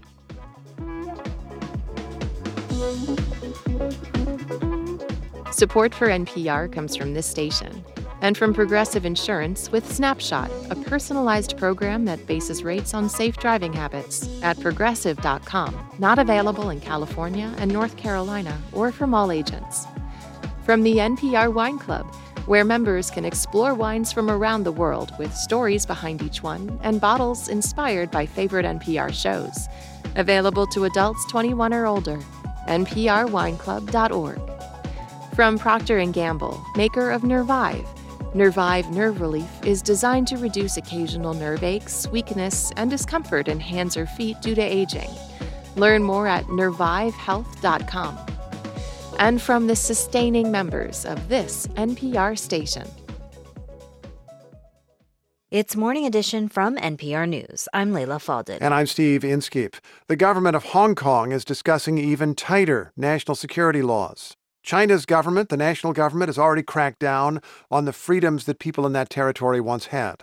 Now, the Beijing dominated government, the local government, has proposed a range of new limitations to address security concerns such as treason and what's called sabotage to the operation of foreign organizations.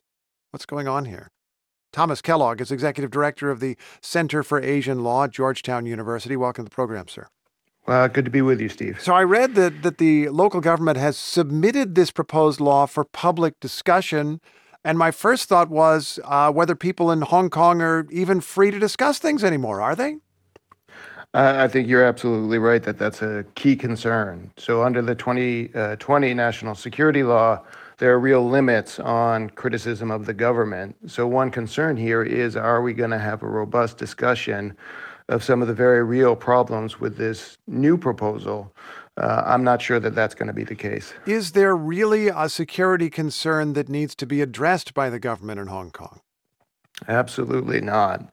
Um, I traveled to Hong Kong on a regular basis uh, prior to 2020, prior to the COVID crisis.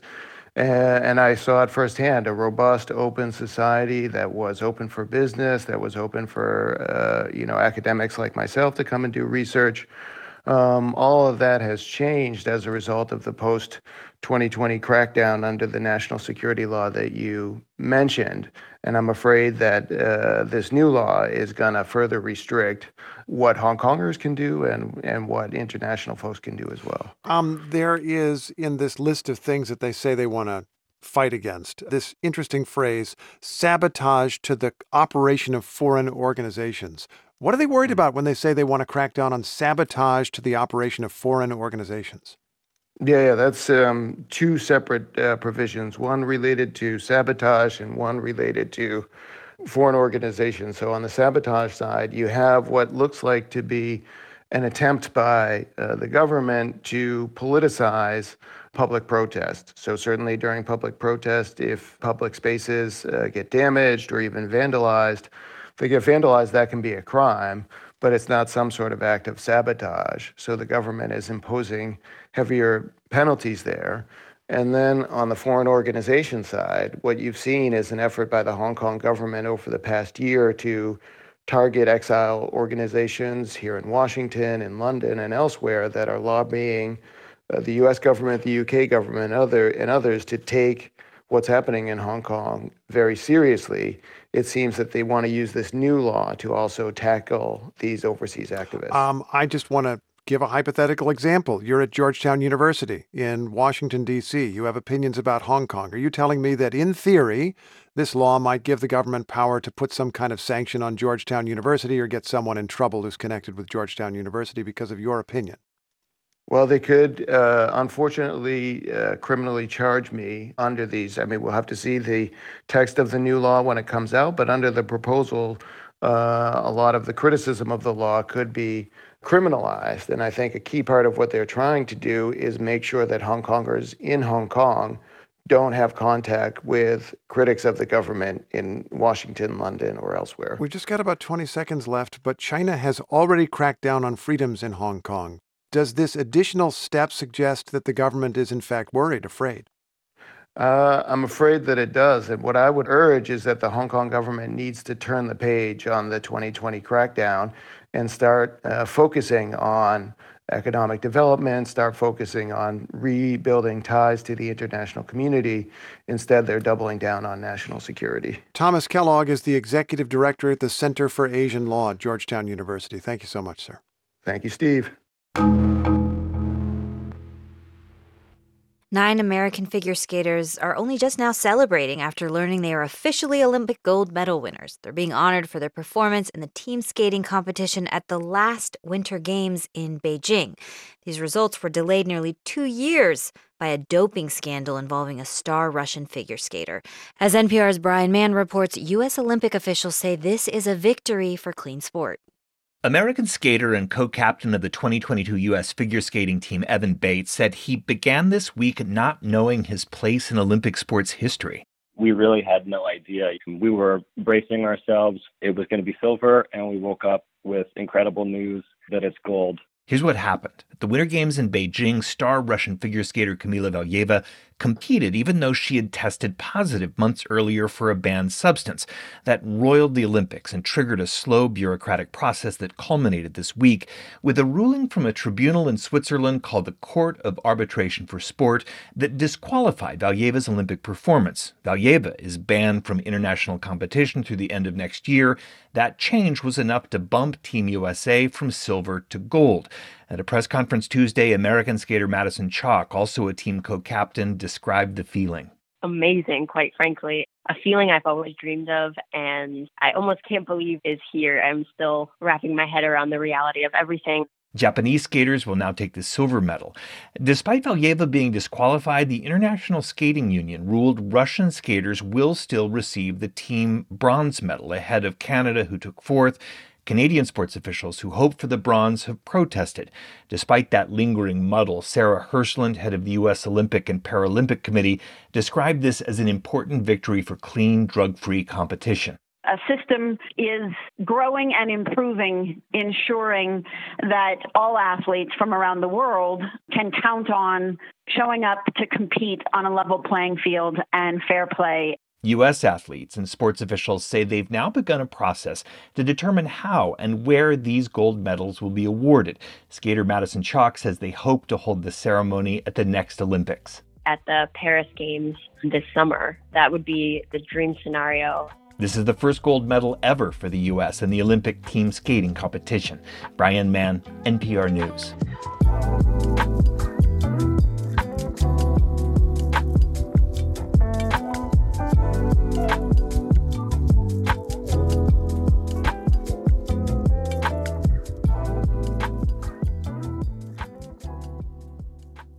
This is NPR News.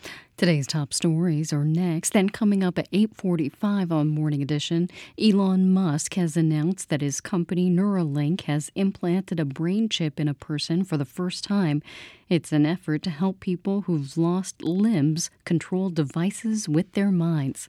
It's 829. Join Here and Now's Robin Young next Tuesday, February 6th at City Space for a conversation with Pulitzer Prize finalist Daniel Mason. He'll be talking about his hit novel North Woods. Get tickets at wbur.org/events. WBUR supporters include Thoughtforms Custom Builders, committed to building high performance, healthy homes and spaces that bring people together, supporting NENSA's John Ogden Youth and introductory programming Learn more at thoughtforms-corp.com and nensa.net.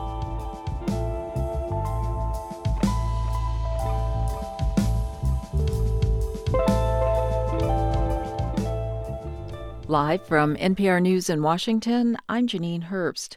The Prime Minister of Qatar is warning that the situation in Gaza poses the risk of a regional conflict.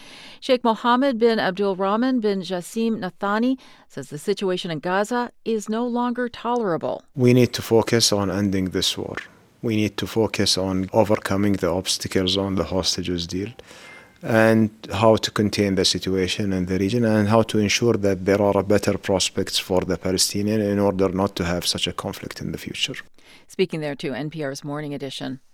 Former President Donald Trump will be in the nation's capital today to try to peel away President Biden's support from labor. NPR's Giles Snyder reports Trump's meeting with members of the more than 1 million member strong Teamsters Union. The former president will be in Washington as the Teamsters Union weighs its endorsement. Labor unions have historically found a home with Democrats, and President Biden has won endorsements from most of the nation's major labor groups, notably the United Auto Workers Union just last week. But Teamsters President Sean O'Brien has said the votes of Teamsters members will not be taken for granted. NPR's Giles Snyder reporting. World financial markets, Asia markets closed in mixed territory. The Nikkei up six tenths of a percent. The Hang Seng down 1.3 percent. U.S. futures contracts are trading in mixed territory. You're listening to NPR News. From WBUR in Boston, I'm Rupa Shenoy.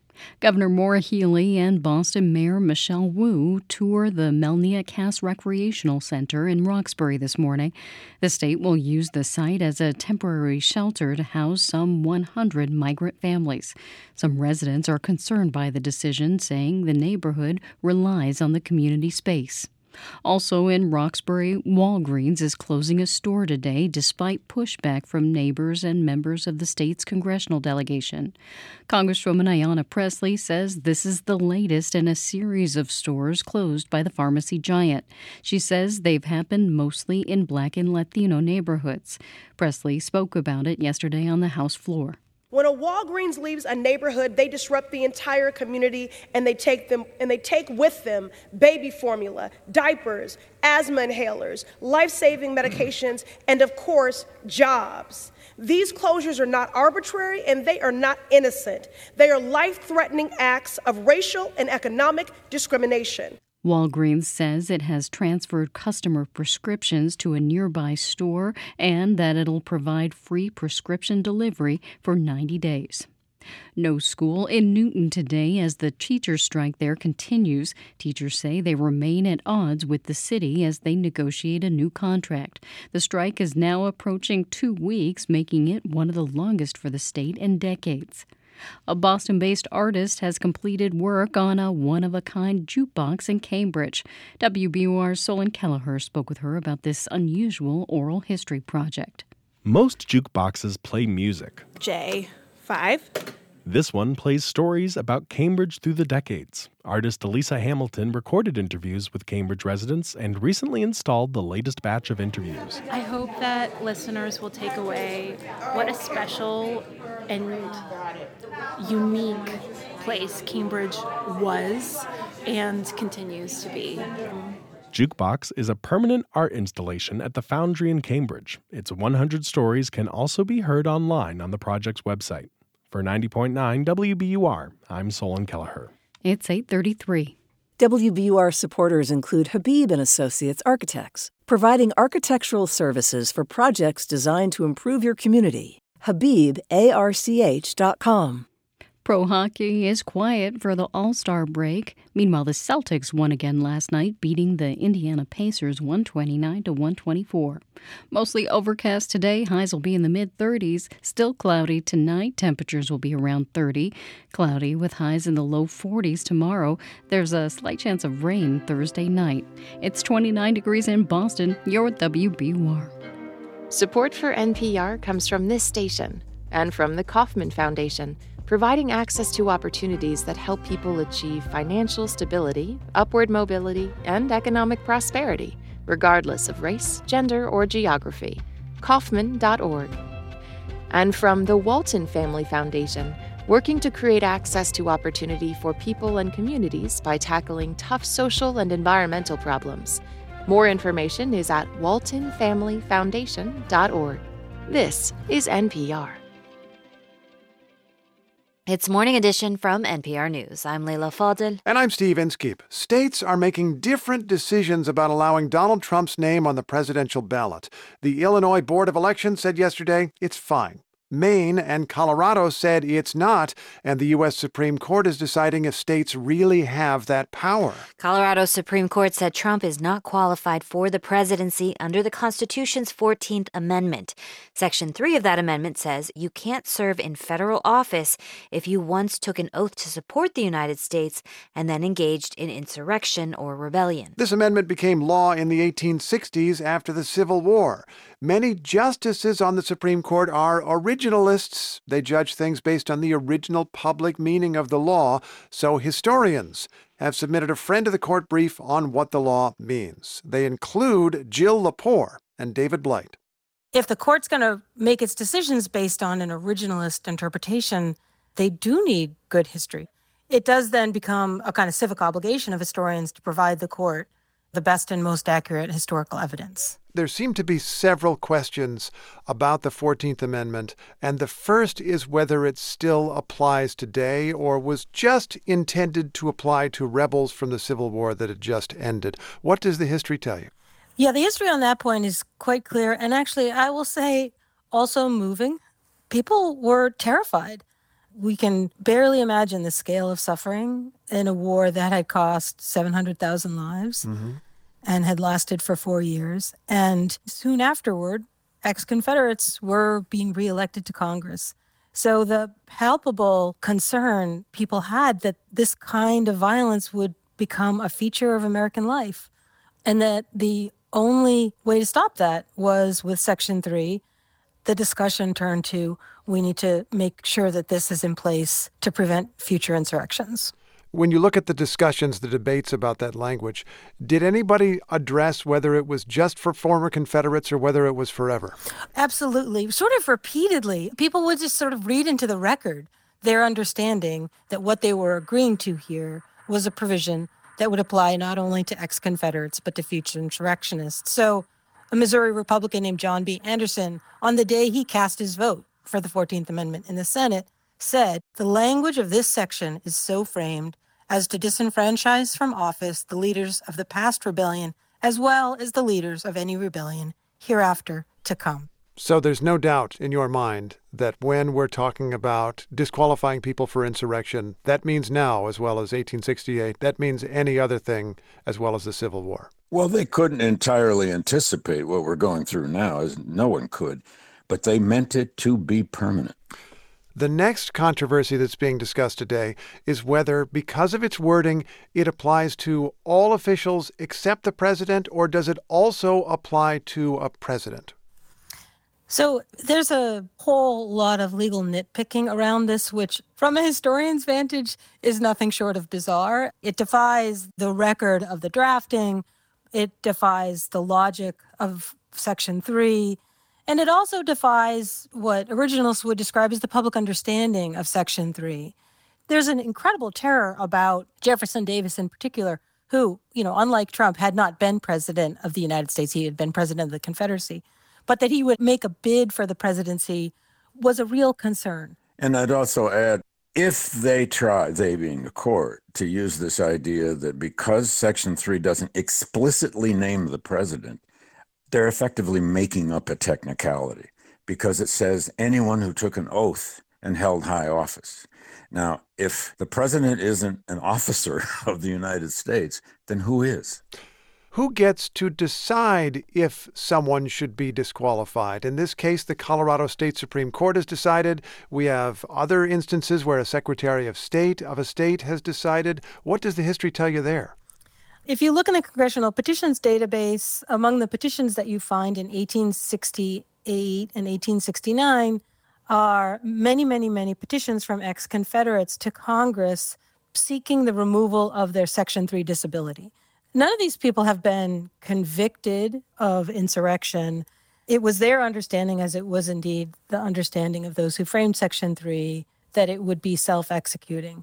We have this controversy today over whether various state officials can keep people off the ballot, which gets to the question of who can decide if someone engaged in insurrection if they denied it. Is there any history as to whether almost any random official or any specific official acted on this and said, listen, the facts are what the facts are. You cannot serve. Well, there's very little precedent here of any kind. Let's face it, Section 3 had all but vanished from history, and it's just suddenly risen from the dead. And that is why this so quickly went right directly to the Supreme Court.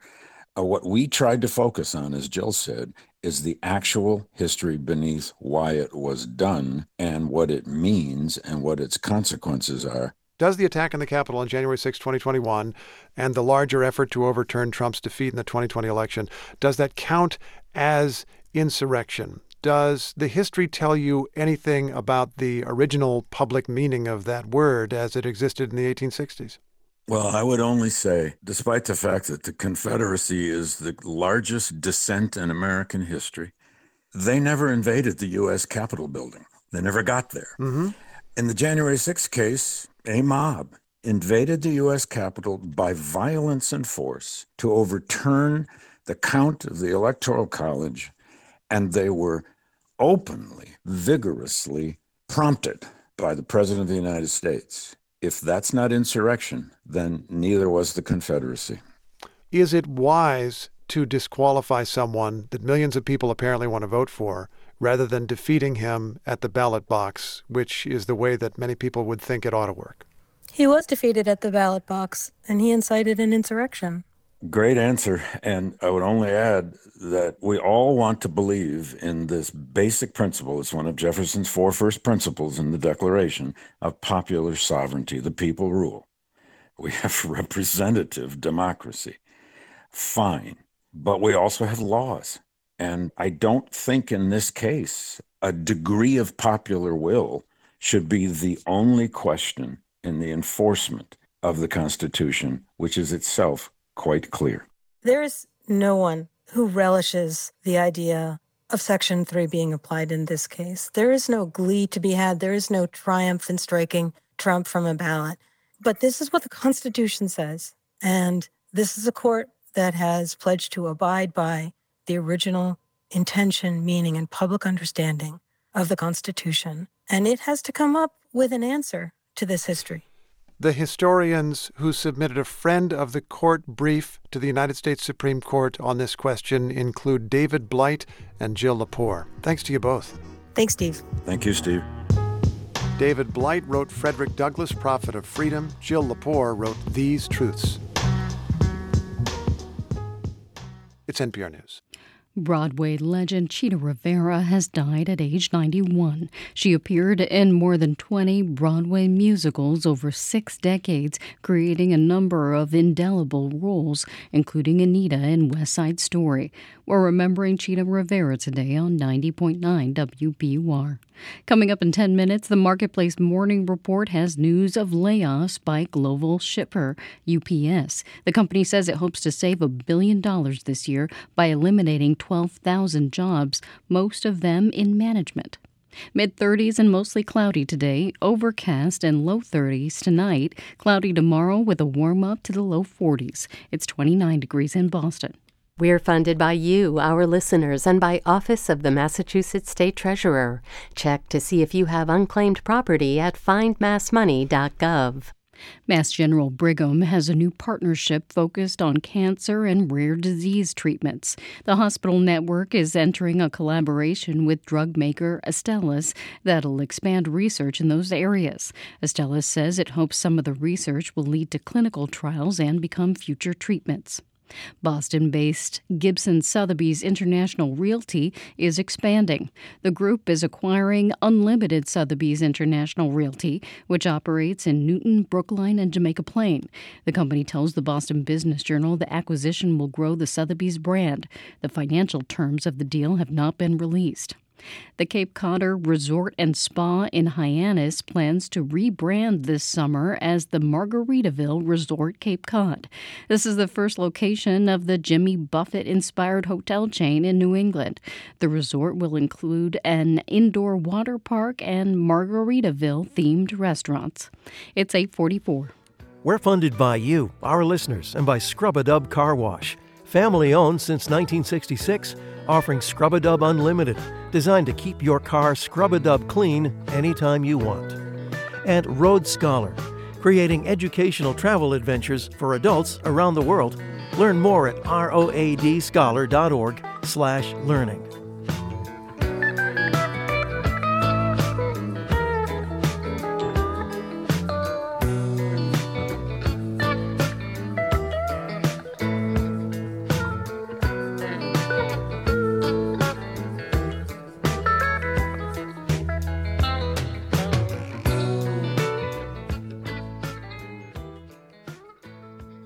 It's Morning Edition from NPR News. I'm Steve Inskeep. And I'm Leila Fadel. This week, Elon Musk announced that his company, Neuralink, implanted a chip into a human brain for the first time ever. The chip is supposed to give people the ability to control devices using brainwaves, which sounds kind of scary. And there's a lot of concern that this technology, if it works, would create access to the thoughts in people's heads. Chile enshrined neuro rights into its constitution two years ago. It's part of a similar effort across Latin America. And now at least two U.S. states are considering legislation to that effect to protect those private thoughts. Rafael Yuste has been a part of those efforts. He's a professor of biological sciences and neuroscience at Columbia University. He also co founded the Neuro Rights Foundation. Good morning. Thanks for being on the program. Hi, good morning, everyone. So let's start with the basics. What are neuro rights? Okay, so neuro rights are new human rights to protect brain activity and brain data, brain information. And uh, the reason uh, this has to be protected is because for the first time in history, we have the technology, neurotechnology, that allows us to map the activity of the brain and the neurons in the brain to decipher it and also to alter it. So this mm. is the first time that we can get uh, with that technology, which are brain chips or optical technology or magnetic, into the brains of people. Okay, so but in layman's terms, does this mean people could read your thoughts, change the way you think? I mean, what could this do? Uh, down the line, that would be possible. In fact, this is possible already with uh, patients. Uh, there's uh, neurotechnology has been pioneered in the lab and in the clinic to help patients that have, uh, for instance, paralysis. No? And you can implant uh, chip in the brain and uh, use that chip as a brain computer interface to connect the person's brain to a computer or to robotic arms and uh, that way uh, interpret the thoughts. Mm. And this has also been done to decode speech in language in, in people that are paralyzed and cannot speak. And through neurotechnology, they can communicate with the outside. Mm. So it sounds like there are really positive opportunities with this type of technology, but also if used in the wrong way, it sounds like it could be quite uh, invasive. Yeah, I mean, just like every other technology that the humans have invented, starting with the fire, you can always use it for good or for bad. No? And neurotechnology is the same, no? so it's neutral. And obviously, people like us were developing it for scientific and medical reasons. No, I'm originally an MD, no, and we have to, we have the urgency to help all these patients.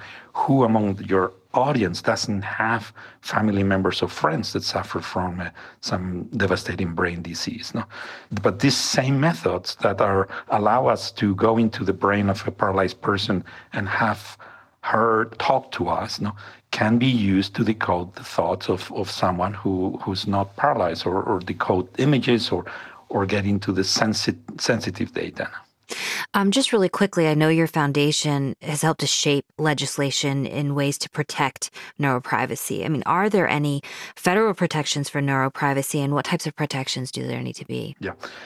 So, if the neurotechnology is used in the clinic, then uh, we're good. It's protected by HIPAA. It's protected by It's uh, allowed by the FDA. No. So uh, they fall within the, the realm of medical technology, and brain data is treated as sensitive. Rafael Yuste is a professor of biological sciences at Columbia University and a co founder of the NeuroRights Foundation. Thank you for your time. Thank you.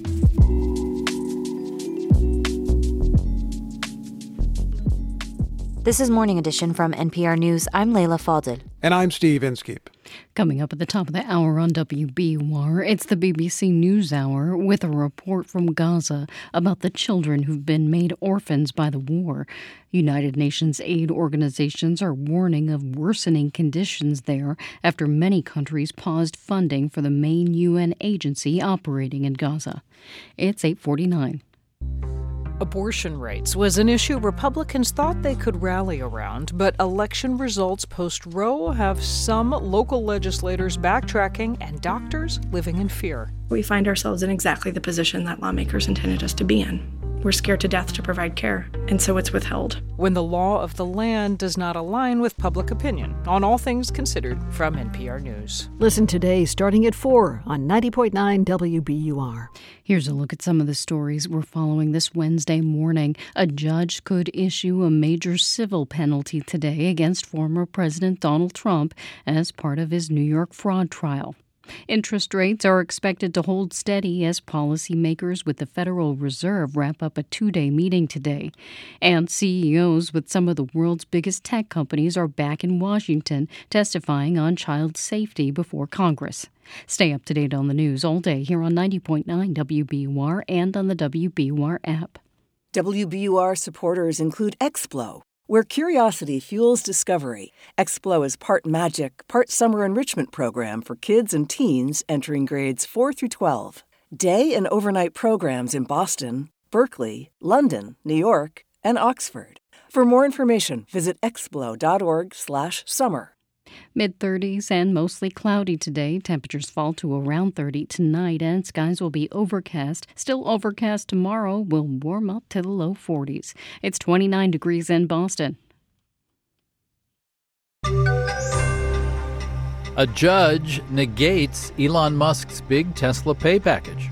Marketplace Morning Report is supported by C3 Generative AI, verified traceable answers, secure, hallucination free, LLM agnostic, IP liability free. Learn more at c3.ai. I'm David Brancaccio in New York. A judge has struck down Elon Musk's compensation package at Tesla, valued at nearly $56 billion. The judge in Delaware, where Tesla is incorporated, called the amount unfathomable and said Tesla's board failed to meet its responsibilities to shareholders. Marketplace's Nova Safo is here with more. David, this ruling stems from a lawsuit brought by a shareholder over Elon Musk's compensation deal with Tesla struck back in 2018. It is a record amount, $56 billion in the form of stock options.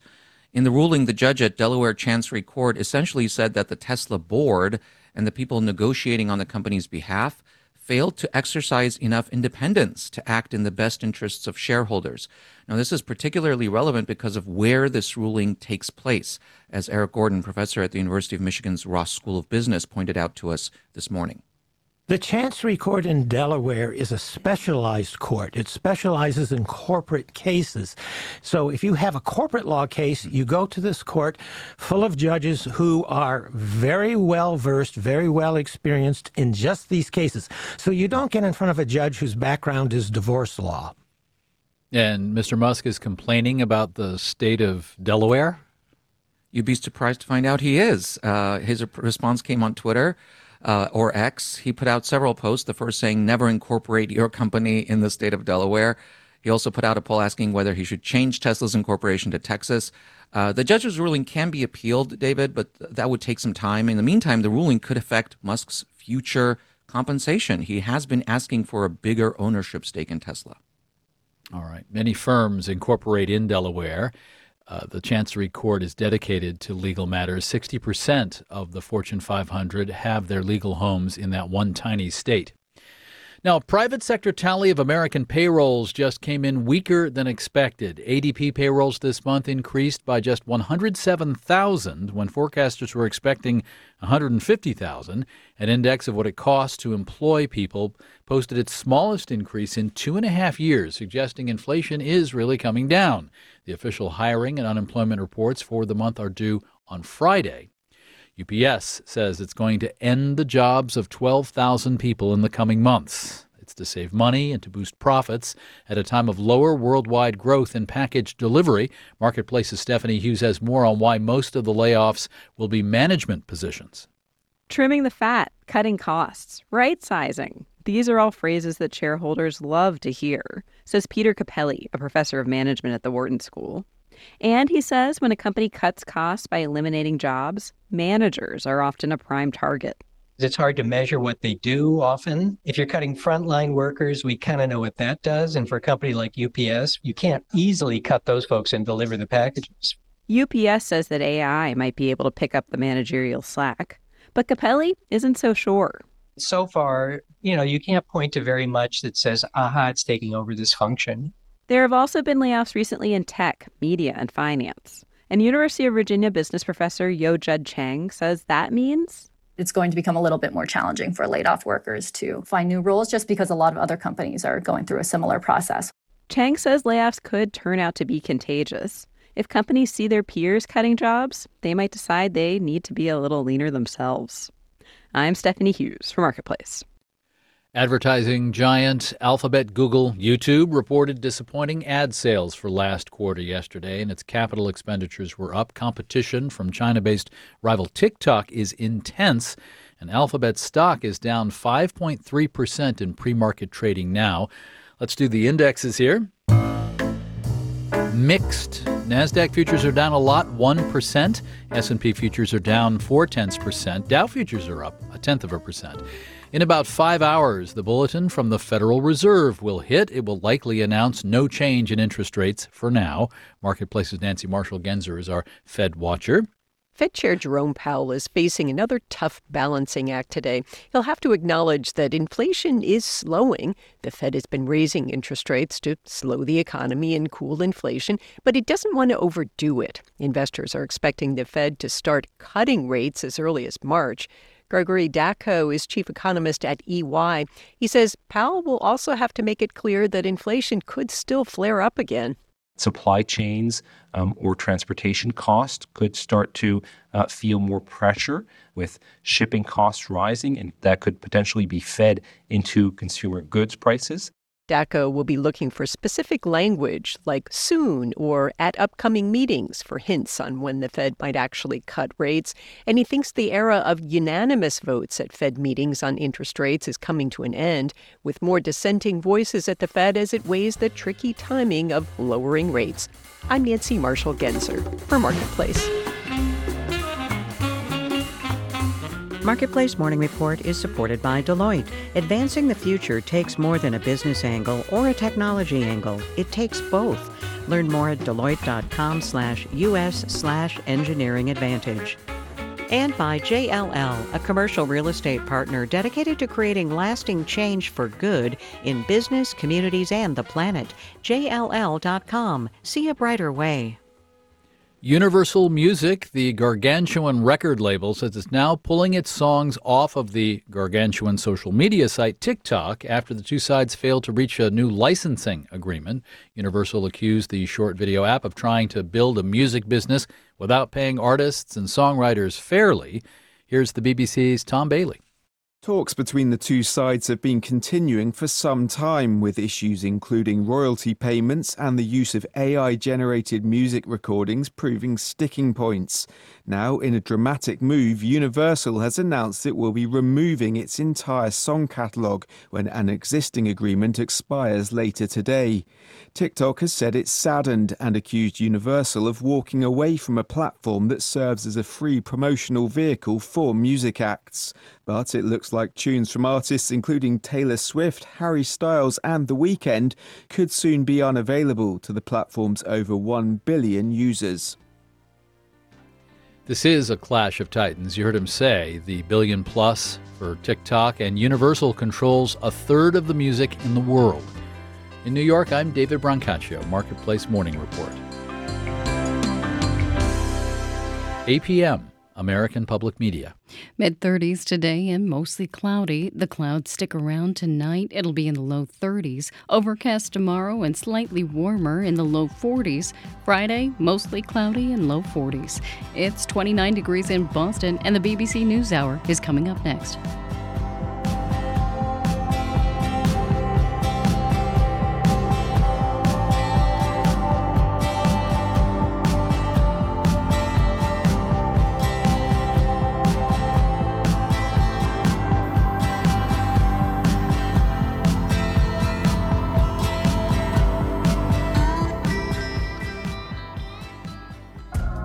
I'm here and now host Scott Tong, and this is 90.9 WBUR FM Boston, 92.7 WBUA Tisbury, and 89.1 WBUH Brewster. Listen anytime with our app or at WBUR.org. WBUR, Boston's NPR news station.